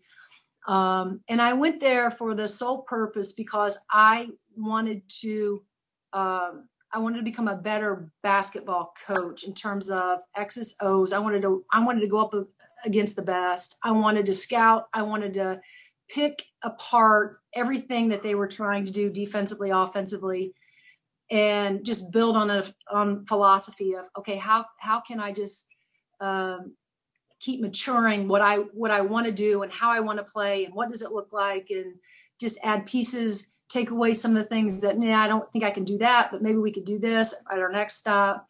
Spent three seasons there and then had the opportunity to go back to Indiana State, going back to Indiana and uh, taking over there. Um, and so great, great uh, opportunity. I mean, an unbelievable opportunity. Um, four seasons, just came off winning a conference championship, and I'm sitting in the gym, and the Indiana job comes open across a cell phone, and it's all the chatter of the coaches, right? Like, oh my gosh, IU's open. And at that point, I'm thinking, yeah, you know what? And there's going to be a lot of lot of people, a lot of really great candidates that want to have the opportunity to go to Indiana. Not many people, I think, in the history of the world take a job while they're with their current team on their way to Costa Rica, right? right? Like, so, um, That's exactly right. It, That's it, not. And to just before we get to that, because uh, it's hilarious and, and weird, but also the, the opposite of that, which isn't hilarious and weird, is Curt Miller, who was the coach, had success at Indiana. He was building something. I mean, right. we don't know how long it would have lasted, but they right. got better. Yeah. And he resigned, but was probably forced to resign, whatever. It was weird. Okay. It right. was just weird. And nobody knew what the hell was going on on the outside. But clearly something weird happened because mm-hmm. nobody leaves at the end of July. You know, you're you're you're into your program at that point. Right. Right. So when that came up, did any part of you part of you has to be like, this is really interesting. But also, were you like, what's going on there? Is something really rotten happening that this is happening? Yeah. I mean, you're a coach. You know that right. this is not the calendar things happen. Yeah. By. I just think you, you know, I think for me, I, I just, uh, as, as we all do, you just kind of let it play out. Here, here's what I, here's what I do know. Um, growing up in Southern Indiana, as you, as you, we've talked about, being an Indiana fan, I've always been an Indiana fan. And I always thought to myself, man, if they could just get the right person yes to take over yes that women's basketball program, you know, I think it could be a really, really good job. I, and I really believe that. And I thought, you know, and I think I think that's where my thinking went. Like, oh, I don't know, you know. I mean, even several years prior to Curt coming here, uh, I guess I would have been at UIndy. Um, the job came open, um, and that's when they hired uh, uh, Jack, Coach Jack. Yeah. But I I tried to get in the mix then. Like I was like, no, I I, I want to try to get involved in this um, this job, and um, had a good conversation with the AD at the time. But you know, and you guys you know this, right? So Sharon Versyp took over at Indiana. Oh yeah, we know. Right? And but you know what? Goes, Thank God she did. Thank God she left because right. uh, not to cut you off, but she left and went to Purdue. We get it. Okay. but but all of those steps led to Fred Glass calling you. So right. walk us through that yeah. phone call and where you were. So, okay. So it's interesting. So they brought in a, I would say, I don't know, I'm going to guess probably six, eight candidates. Um, half day, different, different kind of interview than I've ever uh, experienced. Um, actually, because I think they were doing multiple interviews in a day, right? Mm-hmm. So it was like I uh, went to the North end, end Zone, talked to several groups of folks, got to see Fred, spent some time with him. Boom, I'm out. I didn't see facilities. Mm. First time I saw Cook Hall, the inside of my office was my first day on the job. Very strange. So, um, and so, you know, you went through this dance for several weeks, several weeks. I am, as you mentioned, I mean, we just came off a championship. We're headed to Costa Rica.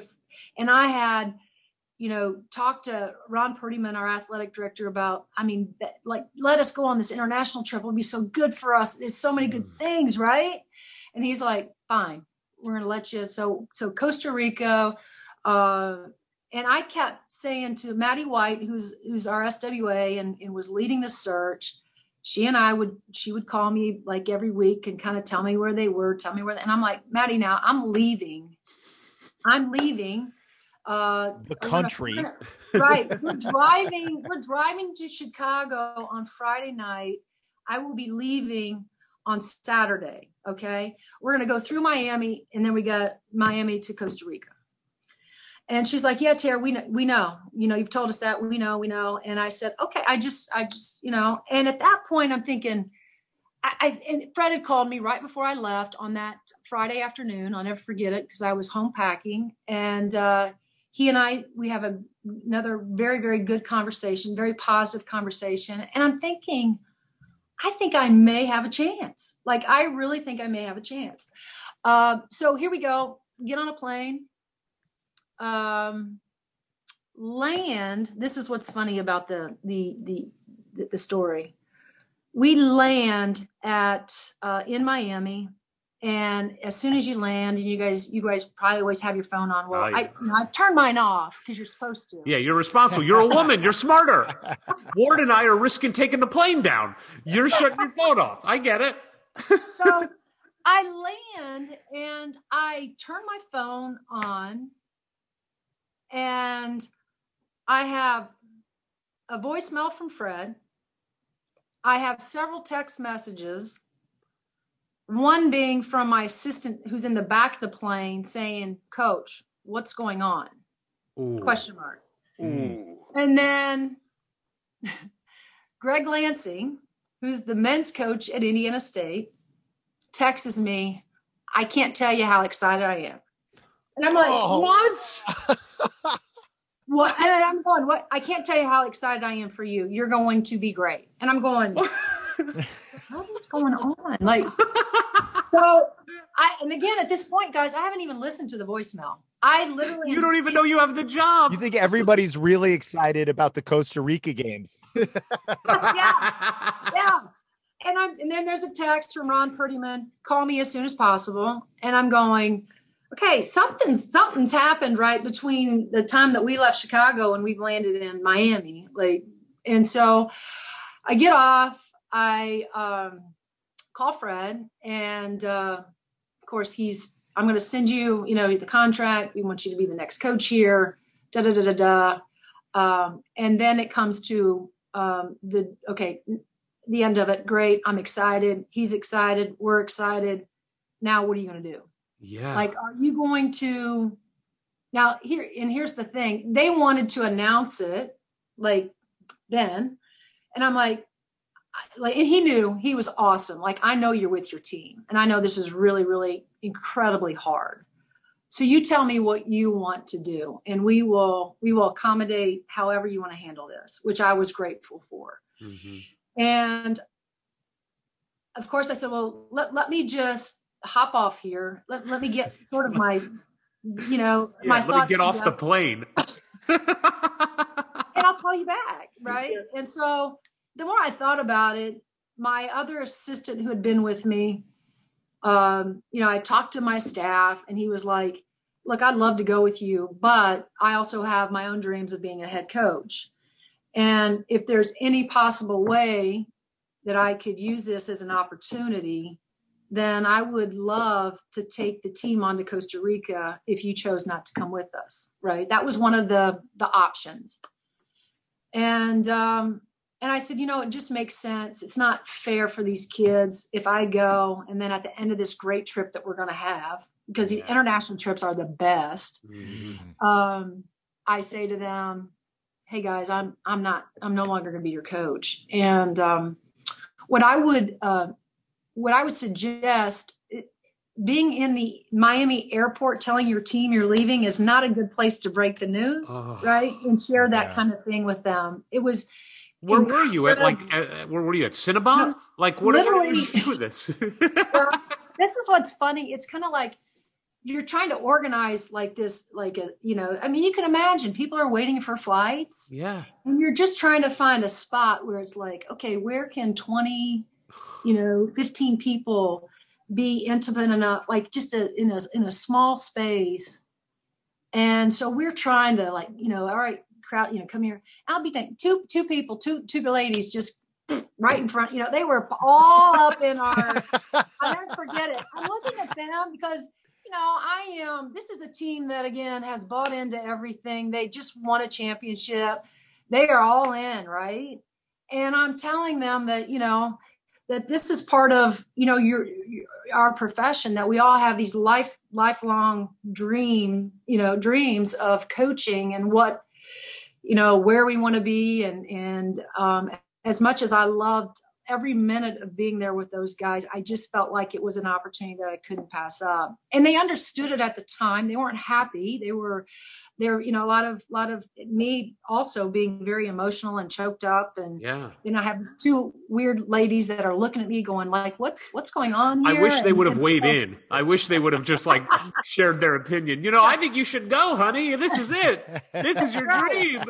That's right. So it was it was very odd, and and I got I will say this I got uh, a lot of heat for that. a lot of people, I, pundits thought that that was like just the worst thing I could do to, um, you know, a set of you know my team. And at the time, um, I didn't look at it that way because, like you said, when you've developed relationships and these kids know where your heart is and who you are, and you you you you know can articulate it in a way that it's like you have to go like you have to go and we get it and we're going to miss you and da da da da but you know ultimately and then uh and i'll tell you this i saw those pictures the next week and they weren't they weren't missing coach Moren you know they were having a heck of a time so Did you stay feel- in the airport? Like, did you just book a I trip did. to So, Indiana?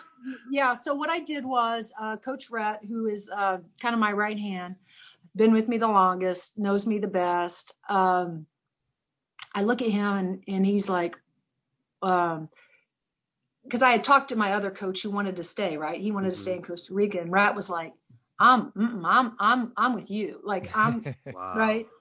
And I said, well, you probably should go, go to Costa Rica and help Joey. And at the time, and um, you can, you know, when you when you come back, you know, you're going to be with, you know, on my staff and and with me and so forth. And so he said, uh, I gave my credit card and I said, just find me the next ticket home back to Indy.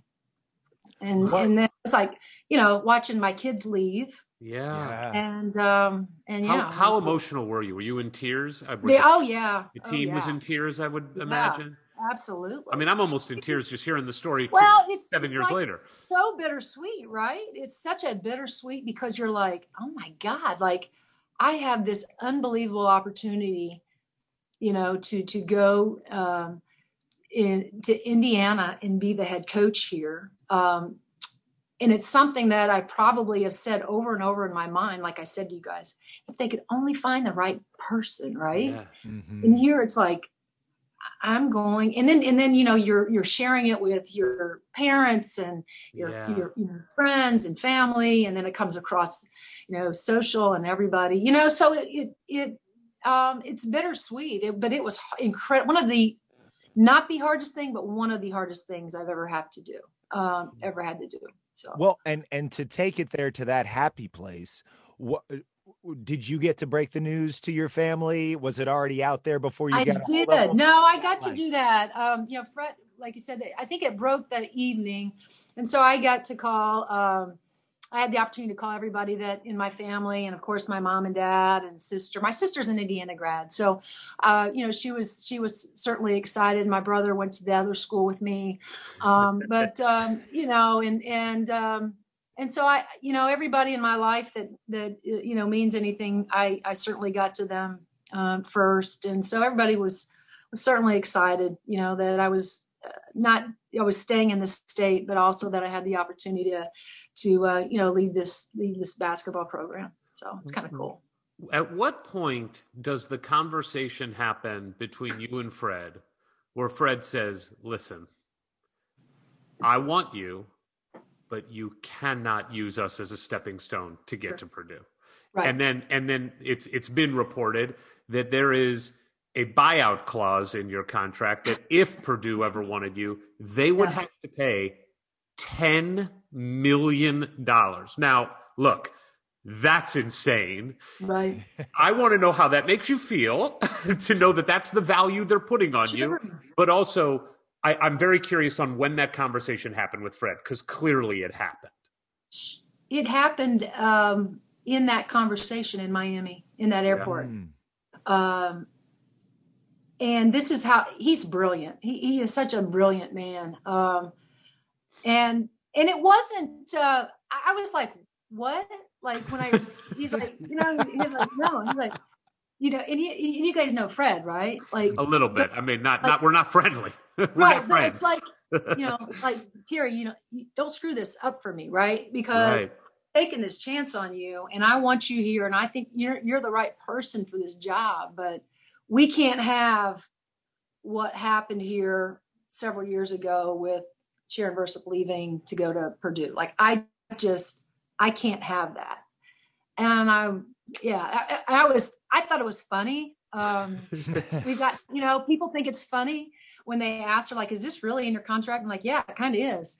Um, but um but I was all in with him. I mean, I was. I was all in with him, and he was a terrific leader um, really, really sad when he, uh, I got that phone call that he was going to retire. I love Scott Dolson. I think Scott's going to do a great job. Uh, but yeah, but uh, Fred's Fred the guy who brought you Fred in. was my guy. Yeah. Fred, Fred's my guy. He's my guy. Well, so, it was, um, was part of obviously the buyout is a great disincentive for Purdue to try to poach you. Mm-hmm. But did you ever tell Fred, like, hey, I, I I grew up an Indiana fan. I've I've fantasized about like this job. Yeah. I tried to get in there before because right. going into this conversation with you, I was like, a Purdue a Purdue gal at IU. Let's see how this goes. Yeah. I know she's great, but I'm right. I'm skeptical. But then right. just here in like an hour, I feel like you you are a Hoosier gal, and that that was your your roots, and you had to go flirt with the evil empire for a while, learn right. some stuff. Right. But but don't you feel like you're as much or or more a Hoosier now than a Boiler? I you know it's kind of weird because I do, um, and I think it's just because of again where I grew up and. Um, you know, everything in our house was Indiana. Everything in our house was Hoosiers. Everything, um, and so, you know, as I said, I, I, I literally, I, I really went to Purdue because I wanted to play for Coach Dunn. Um, and that that was it. That was it. I mean, that was the selling point for me. Um, but I have always just had this place where I think like I'm I'm supposed to be here. I am. I'm a Hoosier it's easy for me. Like people are like, God, it has to be so hard for you to go back to Purdue. No, it's not. It's not hard for me at all because um, one, I believe in in this program. I believe in this institution, and I want to kick their rear ends any any yes. opportunity have, right? and so I got no problem with that. Uh, I love the fact that uh, you know, we uh, our our record, you know, which you had stated earlier, you know, seven I, and one I, over the last eight games. I like right. saying it. I like so it's so it's so funny though, guys, because I find myself, I catch myself saying the same things to our players that coach would say to us, like, girls, we don't, we never ever will lose to Indiana while yeah. while you're like in your four years, you will never lose to Indiana. You just don't, right? And we never did. Um, and it's like now you know you you, you it's i'm saying the same thing. It's like hey so and so she used to say you know hey uh it, it, she she go hey Moren, you know so and so uh you know i took you and she went to indiana because i wanted you here right? I didn't want her here. I wanted you here. That's and good. so and you know she, she would just say things and and uh you know, though that would be her pregame speech to make sure that we were in check. Like, mm, it is unacceptable um, and so now I find myself doing the same thing with my guys, trying to get them like, oh, it's it's a rival, and they love it. My kids love it, um, and it's been fun. It's been fun. So. Well, and and we're all very well versed in the in-state recruiting battles between IU and Purdue. One's at a fever pitch right now on the men's side with Trey right. Kaufman. We're all we're all sitting on uh, the edge of our seat here for that one. I'm wondering a little bit more of the landscape you know between you and Purdue and just Indiana in general with with the ladies talent because I grew up in Peru, Indiana. We had Lauren Rice who yeah. went on to Duke. Yep. Uh, our the big rivals were uh, Ruth Riley would would come into town. She was one of the other county schools and she went to Notre Dame and they did great. So I I yeah. know the ladies talent is really high in the state too. So is that is that something you're competing with Purdue? Are you competing with the other big programs around the country sure. trying to come in and poach? We are, um, and this is where it's it's recruiting on the women's side, particularly in Indiana, in my opinion, has changed. Um, because when I came out, I didn't want to. The thought of leaving the state and not representing my state was sort of foreign to me. It's like, really? Like, I don't. I had some other opportunities, but it's like, no, I I, I want to stay here. Like, I want to I want to represent my state. What we're finding now is some of the top kids that are coming out of Indiana. A lot of them are choosing to want to leave the state, hmm. and and that's what we hear. It's like there's nothing wrong with the way you've recruited me or you know the coach will it's not nothing to do with that she just wants a different experience she wants to get out of indiana she wants to leave indiana um, and so it's it's been very interesting so so we have uh, opened our recruiting up and in search of kids that again as i said fit us um, and, how we play and how we work and a lot of those kids um, have been out of the state of indiana now i don't i, I can't tell you that i'm i'm i'm I like that. I would love to keep all the great Indiana Indiana talent here, um, but sometimes you know that just that's that just hasn't happened. And I know Archie's had Archie's had a lot of success because I know his philosophy is recruiting inside out, and and he's he's done that. But we on the other we on the other side of it have had a a little bit more of a challenge. You know, now that you have you know the the Connecticut's and now you have the Oregons. I mean, we've had we've lost two kids to Oregon, and Oregon was in women's basketball. You know, they just kind of came on. They got a lot of that Nike money, right? You know what though, Coach? I I wonder I wonder though. You know, Archie has had success keeping kids in, and the truth is, most coaches at Indiana the first several years have success keeping Indiana kids. But a lot of that is because we also have about a hundred years of legacy uh, that Indiana basketball on the men's side is meaningful. And if you come right. here, you become a legend in the state.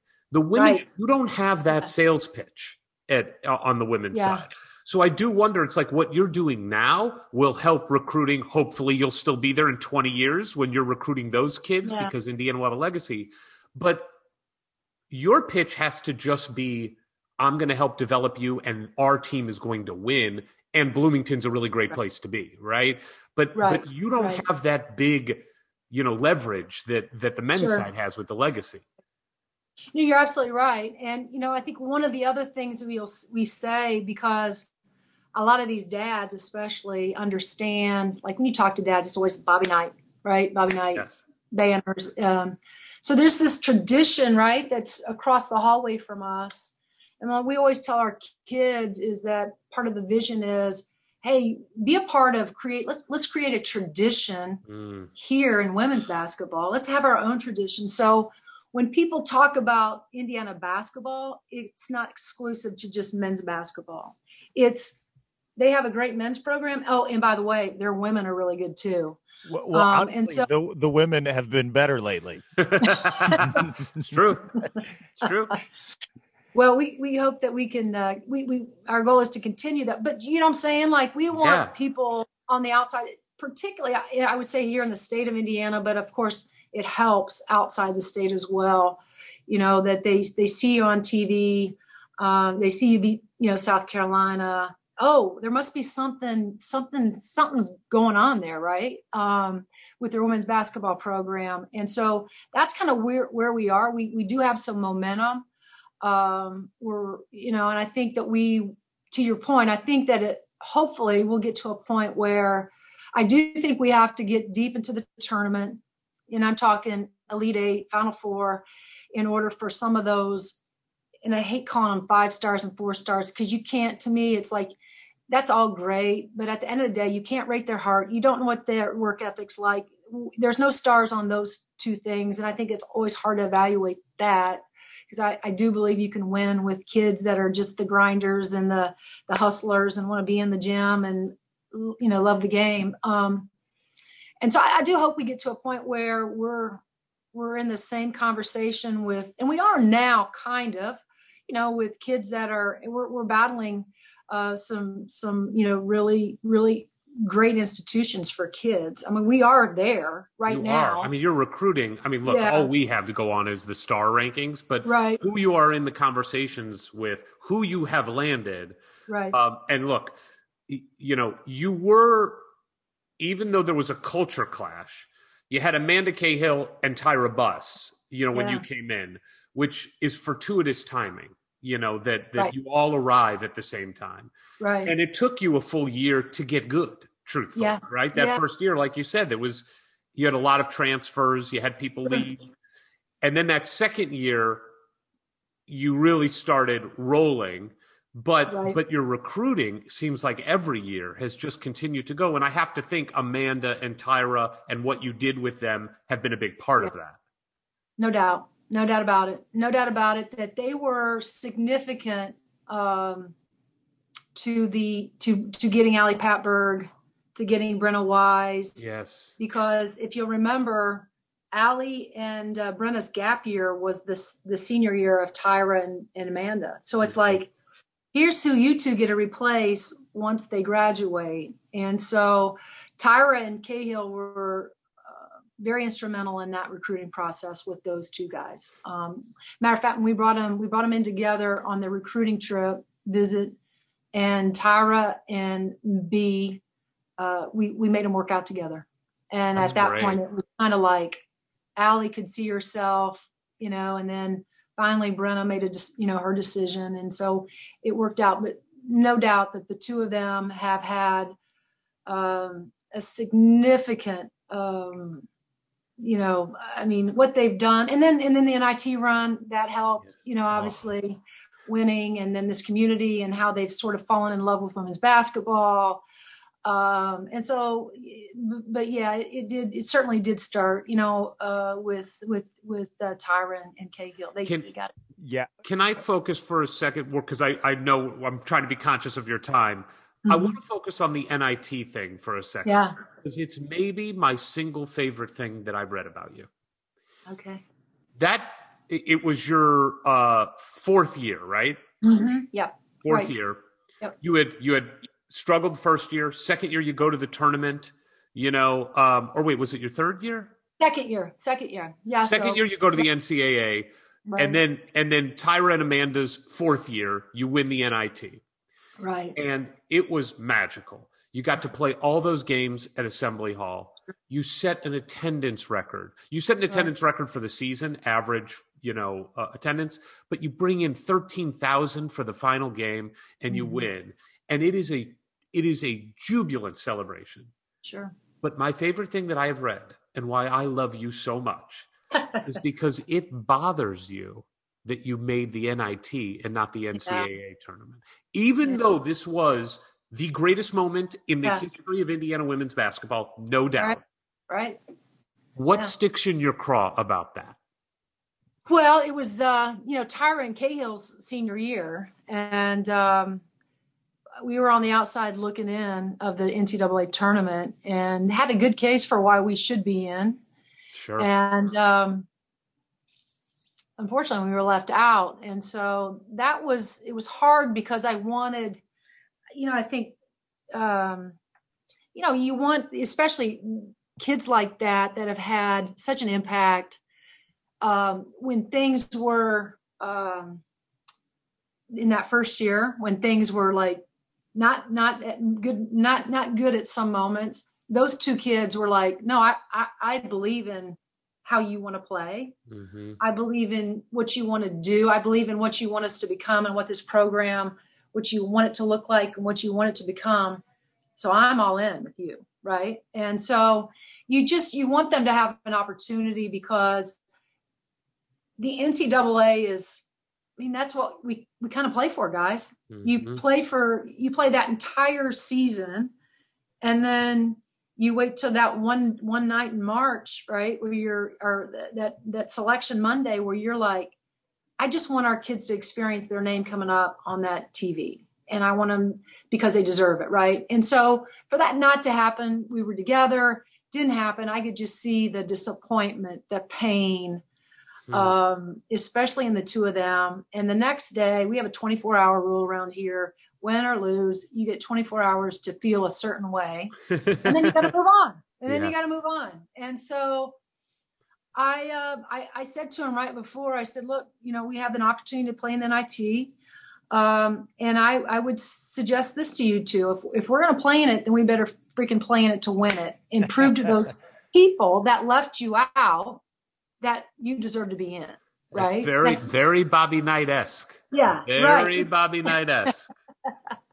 so, and that's what we did. And, um, you know, Fred was awesome in, in terms of landing all those games. And um, as you mentioned, you know, our our attendance went up, and uh, I've been to a lot of games. Never, ever, ever, ever uh, had seen fans in the rafters watching a women's game. And I re- I remember after every round because it just kept you know our, our fans uh, just increased i remember and, I'm, and again this is part of my growth as a as a coach I would I would at the very at the very end when we would huddle up, I would make our kids pause and just look around. Mm. Like take it in, take this yes. moment in, right?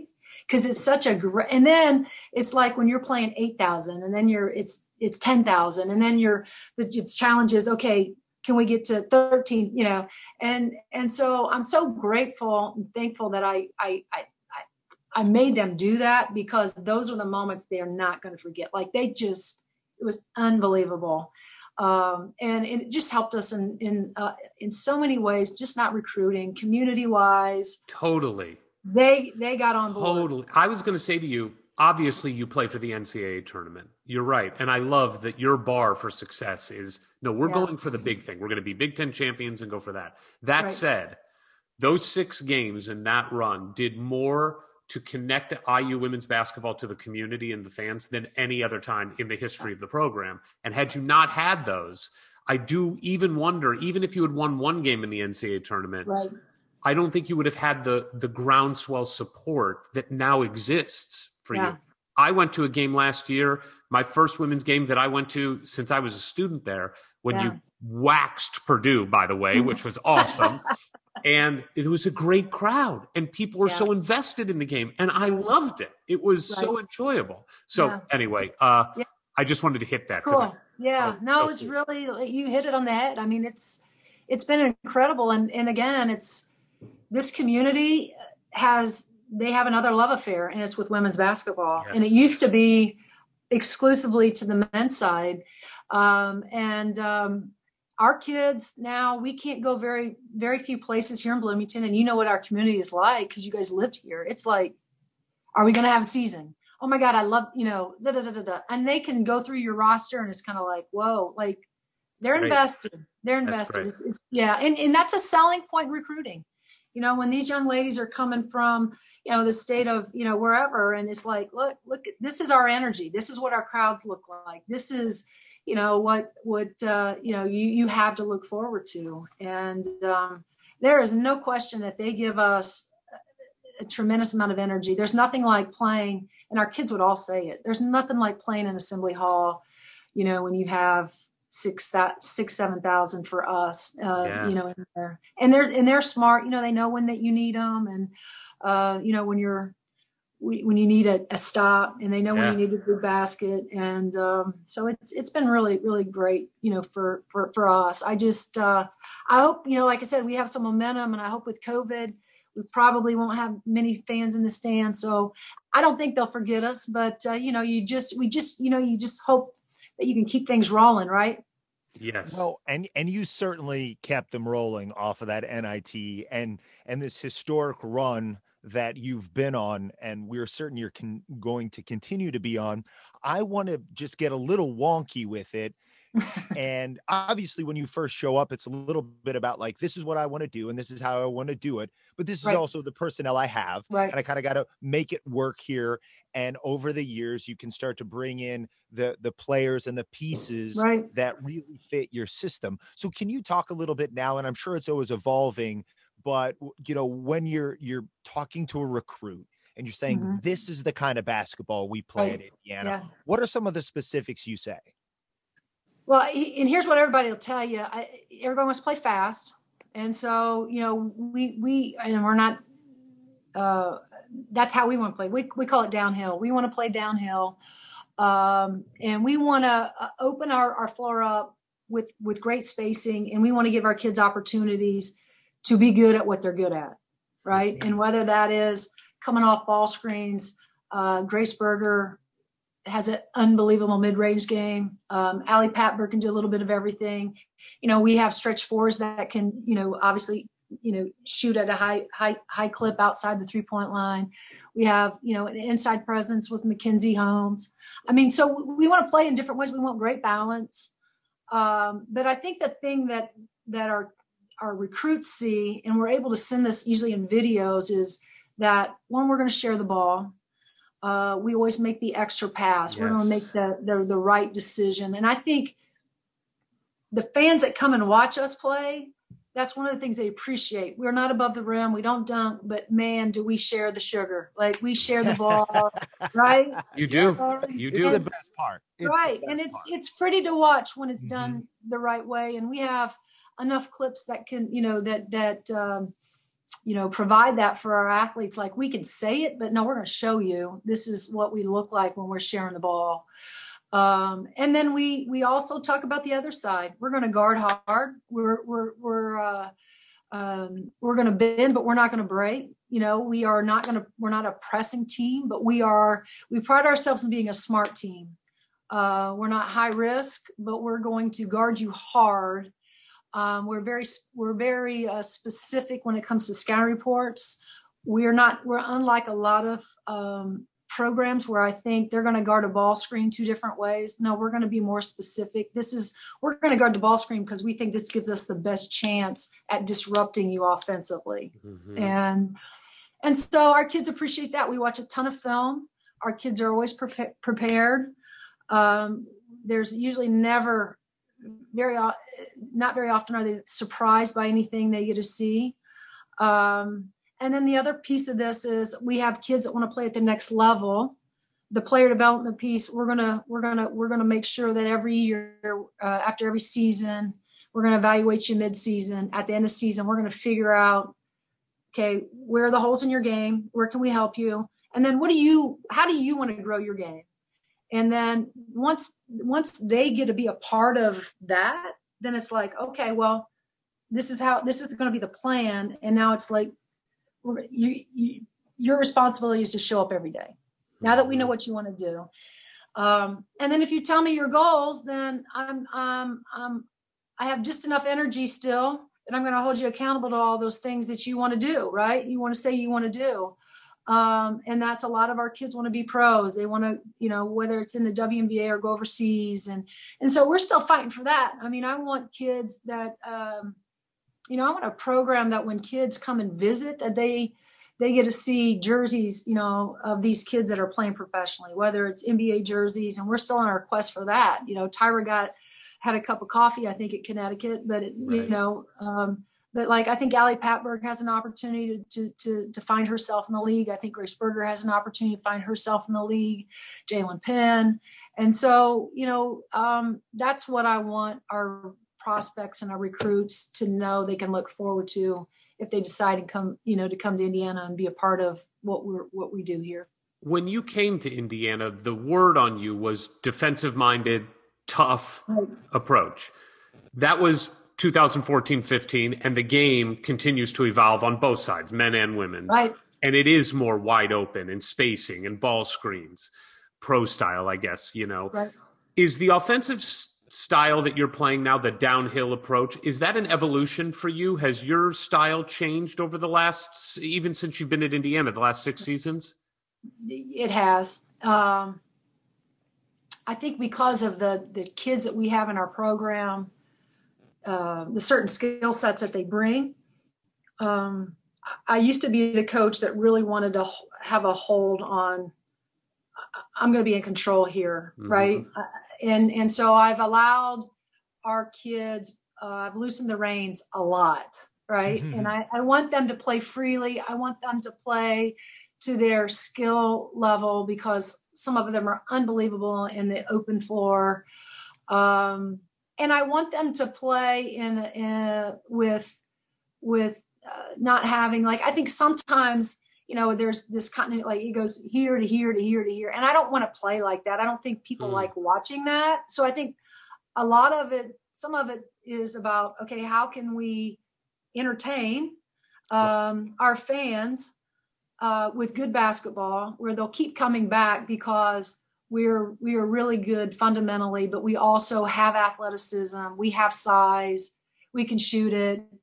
Uh, we're gonna like I said we're gonna share it. We're gonna play pure basketball. And um, and so that's it has it has uh, evolved because i used to run a lot of sets Yeah. um, be very set oriented. And i have um, been and i think part of it is because i have guys on my staff that are love the pros right? They love nba basketball. And so we sit around here we talk a lot about you know uh, a lot of basketball. And so we found it if we can we have the personnel the right pieces to be able to play the way you know some of the ways that the milwaukee bucks played when you watch them and miami heat played and um, and you know some of some of the ways that they can open the floor um, random screens that they they use. And mm-hmm. we've we've taken that and we've added that into our playbook and and How it's hard really was that for you to It- you know, when you- yeah oh hard hard. Yeah. I'm a, I was a point guard right? So Right, I- you I- control the game. right absolutely. And so I always tell our kids that you know as long as we can stay under the you know 12 turnovers I'd like to be well under that. But if we start turning it over and I'll just I'll I'll make adjustments right um to to what we're doing. But um our kids enjoy that. They love playing that way. I think that's so important too is to meet your guys halfway. That they enjoy that. They don't want to they don't want to have handcuffs on them they want to be able you know Mackenzie Holmes is a great example of you know one of the one of the gifts of this pandemic is that she is she has stretched her game out. You know she's a five that can now you know step out and hit um, you know hit threes. And so she's going to open things up for us offensively because she's going to be harder to guard. Um, and so you want them to uh, you know have a part in like i said in growing their game uh, and involving as a player and feel like they are. Like i'm getting better because you're allowing me to to, to play this way. Um, and so um, yeah it's but it's been a good thing too because we we've scored more points last year uh, you know than we we ever had and just allowing them to um, you know, to do that so we're, we're not only scoring points i will say i am a when it comes to defense i am a defensive minded but as I've evolved, you know, I am opening up our offense more. I want to get stops. I get, I hate it. And our guys know this, my staff, you know, I don't think anybody should ever score on us. And they're like, coach, like, that's not realistic. And I'm like, I. I still, I still want that to be our goal. Right. yeah, I like that. Um, right. But, um, but yeah, so it's, yeah, I think our kids enjoy, um, enjoy how we play our style. They clearly do. You can you Yeah. can see it. you're talking about benchmarks, and I think sending Tyra and Amanda out in this iconic moment for Indiana Mhm. women's basketball, it was glorious. It was, you know, Yeah. something that that really the whole nation took notice of because you, you just don't see a women's basketball game rocking like that, you know, particularly for an NIT, right. but you, you have bigger fish to fry.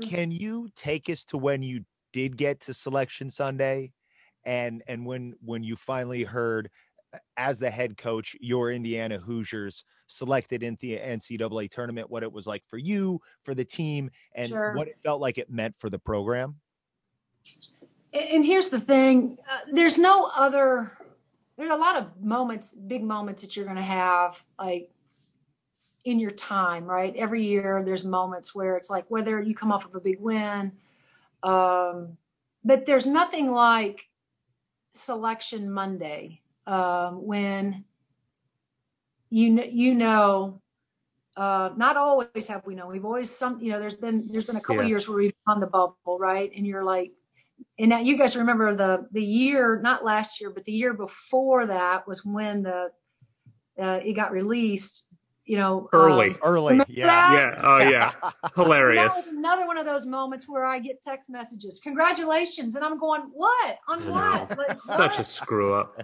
yeah, because you know I'm not. Um, I, I'm not a big social media like I'll look at some things, but I try to stay off those things because I think sometimes, you know, I, I've learned as the head coach here at Indiana that um, to keep my validation meters on the inside and not the outside. That is Yeah. smart. That is you know, smart. because if you don't, you right, you can get caught up in that, and I don't, I don't want to get caught up in in that. I I, I want to do this for the right reasons, and I want to have an impact, and these kids are the most important thing, and that's that's where I want my focus to be, if that makes sense. But I will say this there's nothing, even though we did know we were going to be selected, there's just, there's this unbelievable, undescribable joy that still goes into that, you know? And, and part of it is because you don't know who you're going to play, you don't know where you're going to be sent. So there is still this element of surprise like, Mhm. oh, okay, we're going to go to, you know, uh, Oregon and get to play Texas and then have to play Oregon if we beat Texas, right? Um, and that's what was so painful for me this year Yeah. um, is because I had five freshmen and Brenna Wise, my lone senior, Mm. that those freshmen had never experienced that. And Brenna came to Indiana because she, that's why, because she's like, I want to go to the tournament. I want to be, I want to play in the NCAA tournament. I want an opportunity to help a program get, make a deep run. And so when that happened and that was taken away, it's like, you just feel so sorry for those kids yeah. because it is it, it there's it's it's unbelievable it's hard to describe and it never gets old never ever gets old as Mhm. many times as i've you know in the other programs that i've been a part of and we you do all you you do the same things right you all have a, a selection show party or get together it never gets old Mm. and oh, uh, oh, believe me, we know it never gets old because we haven't seen it that often on the Yeah. side. So, uh, no, it was it was exhilarating following that with you. It's um, it's also validation not in the moment, but for an entire body of work. It's like you go on this journey together from your Right. first workouts after the previous year end, Right. and this is what you played for. right. I want to ask um, how it fits into all this because we've talked about Tom Allen a couple times, and of course, he is Mhm. famous for LEO, love each Right. other. right You have your own mantra that I that doesn't get as much play as as that one, but it should. And I wonder if you can um, tell us the origin of it and and and break it down for us. It's it seems self-explanatory, but but I'm sure there's more to it. Can you first tell us Yeah. what it is? well I, just two things we either we sign off always with work or doing the work I like that. So, um, and um, and I, that primarily just comes, I think, from my background, my Midwestern upbringing. You know, parents both work blue collar. Um, you know, they would they would always remind us that um, you cannot be anything you want to be. You can only be what you deserve to be. And so, Mm, like you that. know, yeah. So I, I think every day it was like, you know, whether my grandparents, they minded us. My grandfather worked on the railroad. He was a farmer. I mean, we, that's the only thing we knew. And our parents would just, look, if you guys want to be anything in life, um, you got to work. You just got to work. And, um, and I wish there was even a, a better story to that, but No, that's it's really good. story. I mean, it's, as I said to you guys, and I, I remind our players all the time, it's there's no secret sauce, there's no recipe. It just it takes what it takes, and and a lot of that requires sacrifice and it requires time and it requires passion and love for what you're doing.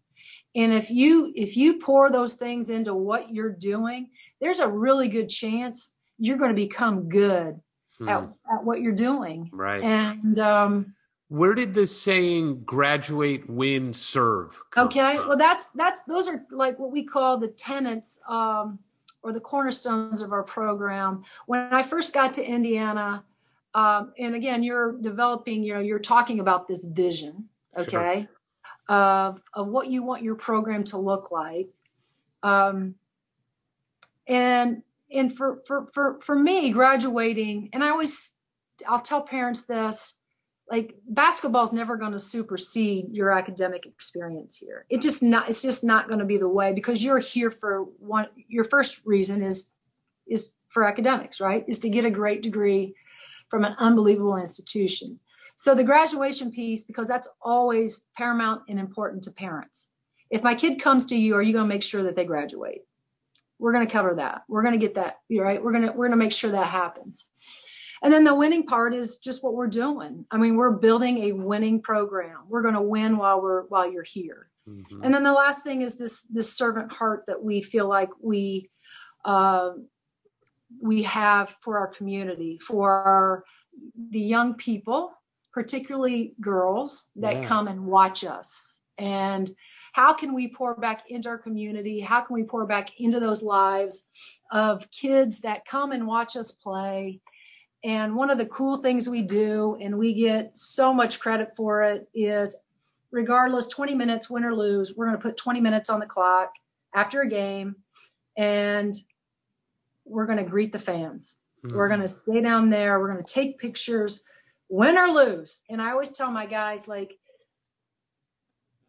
and we haven't lost very often in the hall, which has been great, but it's a great it's a it's a it's a great humbling experience for them because now they have to put aside whatever frustrations disappointments whether they played bad whether they didn't play at all whatever they're going through. And they have to set that aside for 20 minutes and and and as i call it pour into somebody else. Give somebody else good juice. Give somebody good energy um, ask them to come back ask them to come back and support us it's been the best thing that we've done here Mm-hmm. Um, awesome. And, and and then it goes even further into our community. So how can we help, you know, those fans that are going to come out, you know, whether it's reading, you know, to elementary schools, whether it's walking in breast ca- cancer awareness. I mean, how can we give back to our community in hopes that they're going to give back to Indiana women's basketball in support? And um, and so that's kind of where it comes. And then and then there's this other piece of it guys. It's about me serving my staff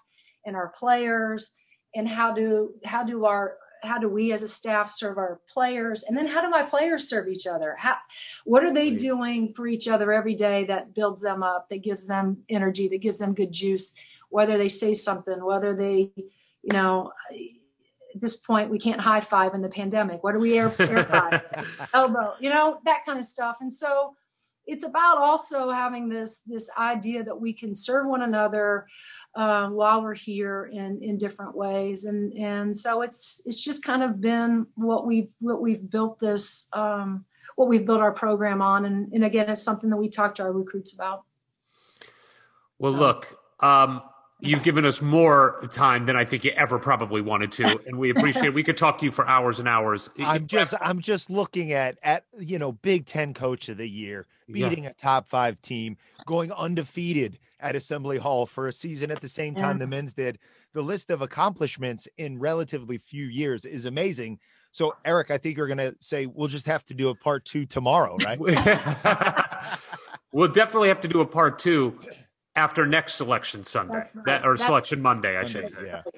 Um, yeah, you guys I, are invited. When, when we win our first Big Ten championship, I know you both uh, smoke cigars too. So yeah, um, you'll have to come back into town. My my father's 86 years old, uh, and uh, would love to sit on uh, any porch and yes. smoke a cigar with with two Hoosiers. We're in, but but you you got to smoke one with us too. I will. I will. All right.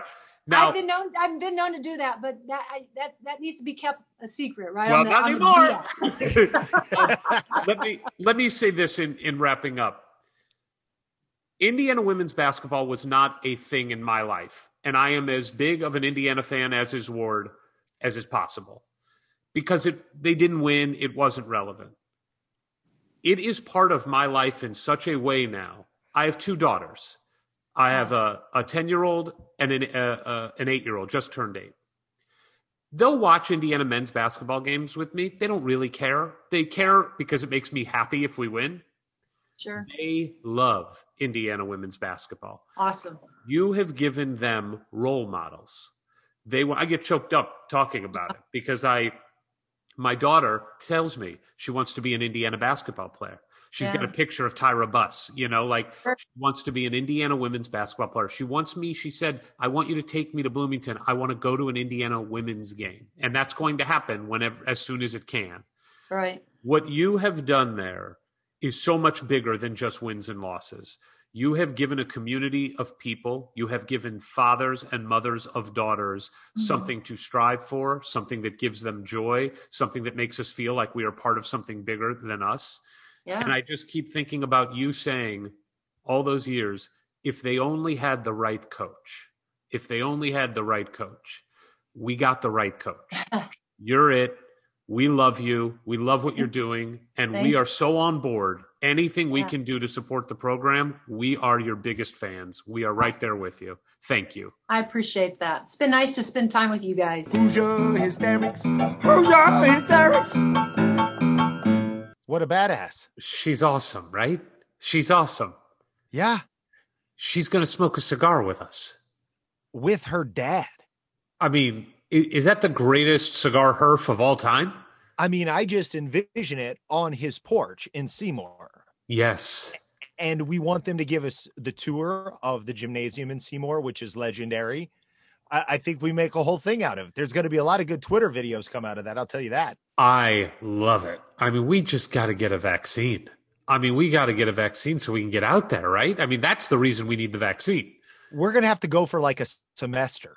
We have so many people we need to meet down there. I think we enroll in some classes, we get in some uh, adult student housing, and we just make a, a whole thing out of it. If you were going to audit a class right now at Indiana, what would it be? Does Archie teach a class like Coach Knight used to? Because that's me. What would what would Archie teach? Anger management.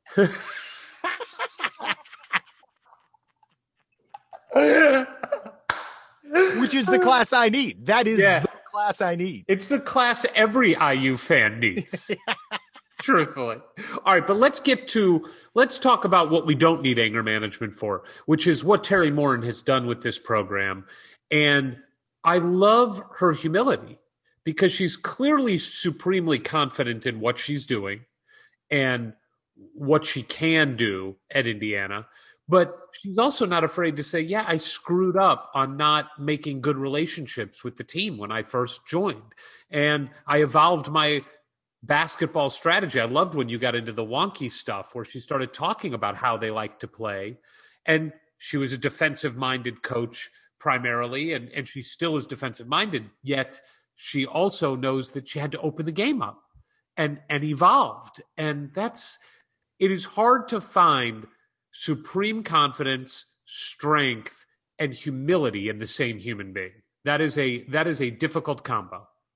See, I feel real confidence brings that automatically. If you're really confident in who you are, you you are okay to evolve. You're not afraid to evolve and improve and get better. And with her still being a younger coach, and we've talked about with this with Archie being a younger coach, it's like, all right, already they've done some really amazing stuff in their careers to get to this point, but now they have to keep improving. The other coaches in the Big Ten and the big national programs are. And so to hear somebody already figuring out how she's gotten better just in her time in Bloomington, much less all the other stops, it's really exciting because then you're like, wow, just with already the tweaks you've made to your system, to your own approach to your players, you've got us in the national conversation, which is a place we never were before. So I feel like she keeps dialing it in and we're going to be sitting real pretty for as long as as we can keep her honestly I, I think you're right. I also love when she talked about, you know, that thinking all those years, if they only had the right coach, like it's just, it's like this sleeping giant. And of course, you and I are both thinking the same thing. Like you're the coach, you are the right coach. But but it's funny because that's how we all think as fans too, right?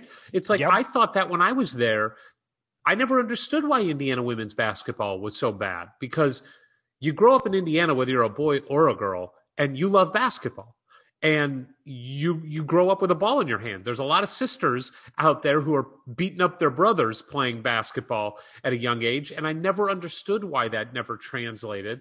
But the truth is, it doesn't translate for two big reasons: resources being devoted to it, and the coach. Right? I mean, that's Yeah. really that's it. That is Yeah. it. And Well, now it seems like we've got both. and and Notre Dame, Purdue, very competitive as I was growing up. I saw Ruth Riley, county rival school, go to Notre Dame and win a title. Lauren from my high school, eh, no, I, I went down to Bloomington. It was nice, but then I went down to Duke, and I'm just gonna go there. So it was like it was it was sort of like Kyle Macy all over again for my generation, but in the the women's game. So now I feel like the next female prodigy out of Miami County's got to be looking down at Bloomington first and foremost.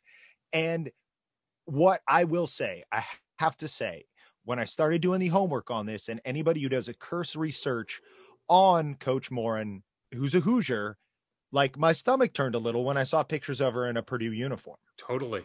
and I was like, okay, I'm I'm sure you know she's a pro and she's all in on the Hoosiers now, but to get that backstory that she grew up a Hoosier fan in Southern Indiana, Bobby it was like. Yeah, it was like the prodigal daughter story with Tom Allen coming back around to IU. But with her, it was like, yeah, neither of them went to IU or had those credentials that we often want to put on people to be true Hoosiers. It's like so many came from out of state, went to IU and became Hoosiers for life. But that that's where she was in the beginning. Immediately when she started telling us about all that, I was like, one of us, one of us. One of us. Yeah, that really endeared me to her. I also had no real sense of her personality before we talked to her. Like I've watched her on the sidelines, I've seen some press conferences, I've watched her at Hoosier Hysteria for the last six years give her speech, but I never got a real sense of what she's like. And uh, my my uninformed impression was she was a fairly cold person, tough, Mm. but she's not. There's a ton of warmth there that you can understand why these women that play for her want to have the relationship with her. And I, I honestly found that piece of it to be the most insightful thing that she talked about how when she was a kid, and this is like when you and I were growing up, y- you didn't need or even want that relationship with your coach. That wasn't even it wasn't even in your thought process. Nobody was thinking I'm going to be good friends with Bobby Knight and have dinner with him and get coffee at 10 a.m. You know, and then go grab a burrito. like that's not something you ever thought about. But she talked about how like she had to learn that that that is just not the case with the young women that are playing for her today. They do want that. They need time out of practice and out of the game situation. They need a personal relationship. And I just thought that that was a really interesting kind of evolution of where student athletes are today versus where they were before. Well, and I always think of social media and the internet being the biggest difference between when you and I were growing up and playing sports and how it is now. And my initial thought would be like, well, that makes you more insulated from needing anybody in real life because that's now where you're getting so much of your feedback and your support. But clearly that's not accurate because Right. I, I, I, I- I'm so I'm I'm still trying to piece together how does is it is it just that these these kids have grown up in a a kinder gentler world where the yelling and the screaming is no longer acceptable at if at least you need to come back around with the pat on the shoulder the pat on the butt and that too i'm not sure but i like it because i think anytime you have more of a personal connection with whether it be your boss or your coach or whatever, I think you're going to do better work for them and vice versa if there's a real personal connection there rather than transactional. I agree with the transactional part. I, I don't. It can't be transactional, or else you it won't work long term. But that Maybe said, professional basketball players, maybe in the pros they can get yeah, then it's different because it's your job. But what we're Yeah. talking about here is trying to lead young men and women. And the truth is, like Bobby Knight didn't have a cozy, warm relationship with any of his players while they played for him. Right. He became a great friend to many of them after. But while they played for him, they thought that they were playing for something bigger than themselves. And the great coaches who may not be touchy feely and warm, they do have that. And that it's not transactional, it's transformational. You are you are joining an organization that is bigger than just you and you believe in its in what it stands for and its beliefs and so you will give everything you have to that. I think there's still room for that if but that's a unique leader that is a unique leader what you're saying and i agree with is i think because of social media because of just the proliferation of content and and how nothing is secret anymore and nothing is in context anymore so like imagine if back in the day if bobby knight's if every if every speech that he gave was recorded, if every locker room thing there was a camera on him, he wouldn't have lasted five years. Because when you take it out of context and then show it to the world, it, it takes on a much different light. And today, there is no secret. Like, I mean, look what's happening with Gregg Marshall. Look what's ha- look happened with Pat Chambers. Nothing is secret, and these kids, everybody has have an outlet to share it with the world, not just your family and friends, right? Because Absolutely. of social media. So it just changes the dynamic. And she seems to have a very good finger on the pulse on how to manage that going forward. And she's also really good at coaching basketball because the teams are excellent. They have been excellent at Indiana over the last few years. It's a really exciting time to be an Indiana women's basketball fan or frankly become one. I think so many of us really were like, hey, I should make room in my day, in my night after that NIT win. You know, when Tyra was For doing sure. her thing, the whole the whole hype started building. And I think it's like what we're seeing with Coach Allen is no, this isn't something that's going to get excited for a season or a tournament run and then start breaking your heart again. Like this, she's she's clearly built something to last because already with where it's at and where she is sustaining the program, it's far beyond anything we've known. And so, even if it stays here, or if she can push us up into the very, very top tier, and there's some final fours and potential championships coming, great. But already it's in a place where nobody has anything to complain about if we are constantly in the top 25, constantly going to the tournament, and oh, always a threat to make a run if all the dominoes fall in the right order. Totally. Follow us on Twitter at Hoosier Hysterics. No E, no I. But, but the, um, sometimes why. it's just awful. It's just awful. And make sure you go, if you haven't done yet, to ep4trustee.com. ep4trustee.com. We could use your support. We're going to make it happen. We're going to change the world. Who's your man to lead us? Who's not a total dud? Who's your brother bleeding? Crimson blue blood. Who's your man demanding what you want and more? Who's you gotta get us back to the final four? We got to vote for Eric, man for you and me. We all trust in Eric, future trustee. If you wanna see the candy stripe back in the promised land, you best just vote for Eric, cause I know. How's who's your man? One, two, three, four. Those are numbers. But you already knew that.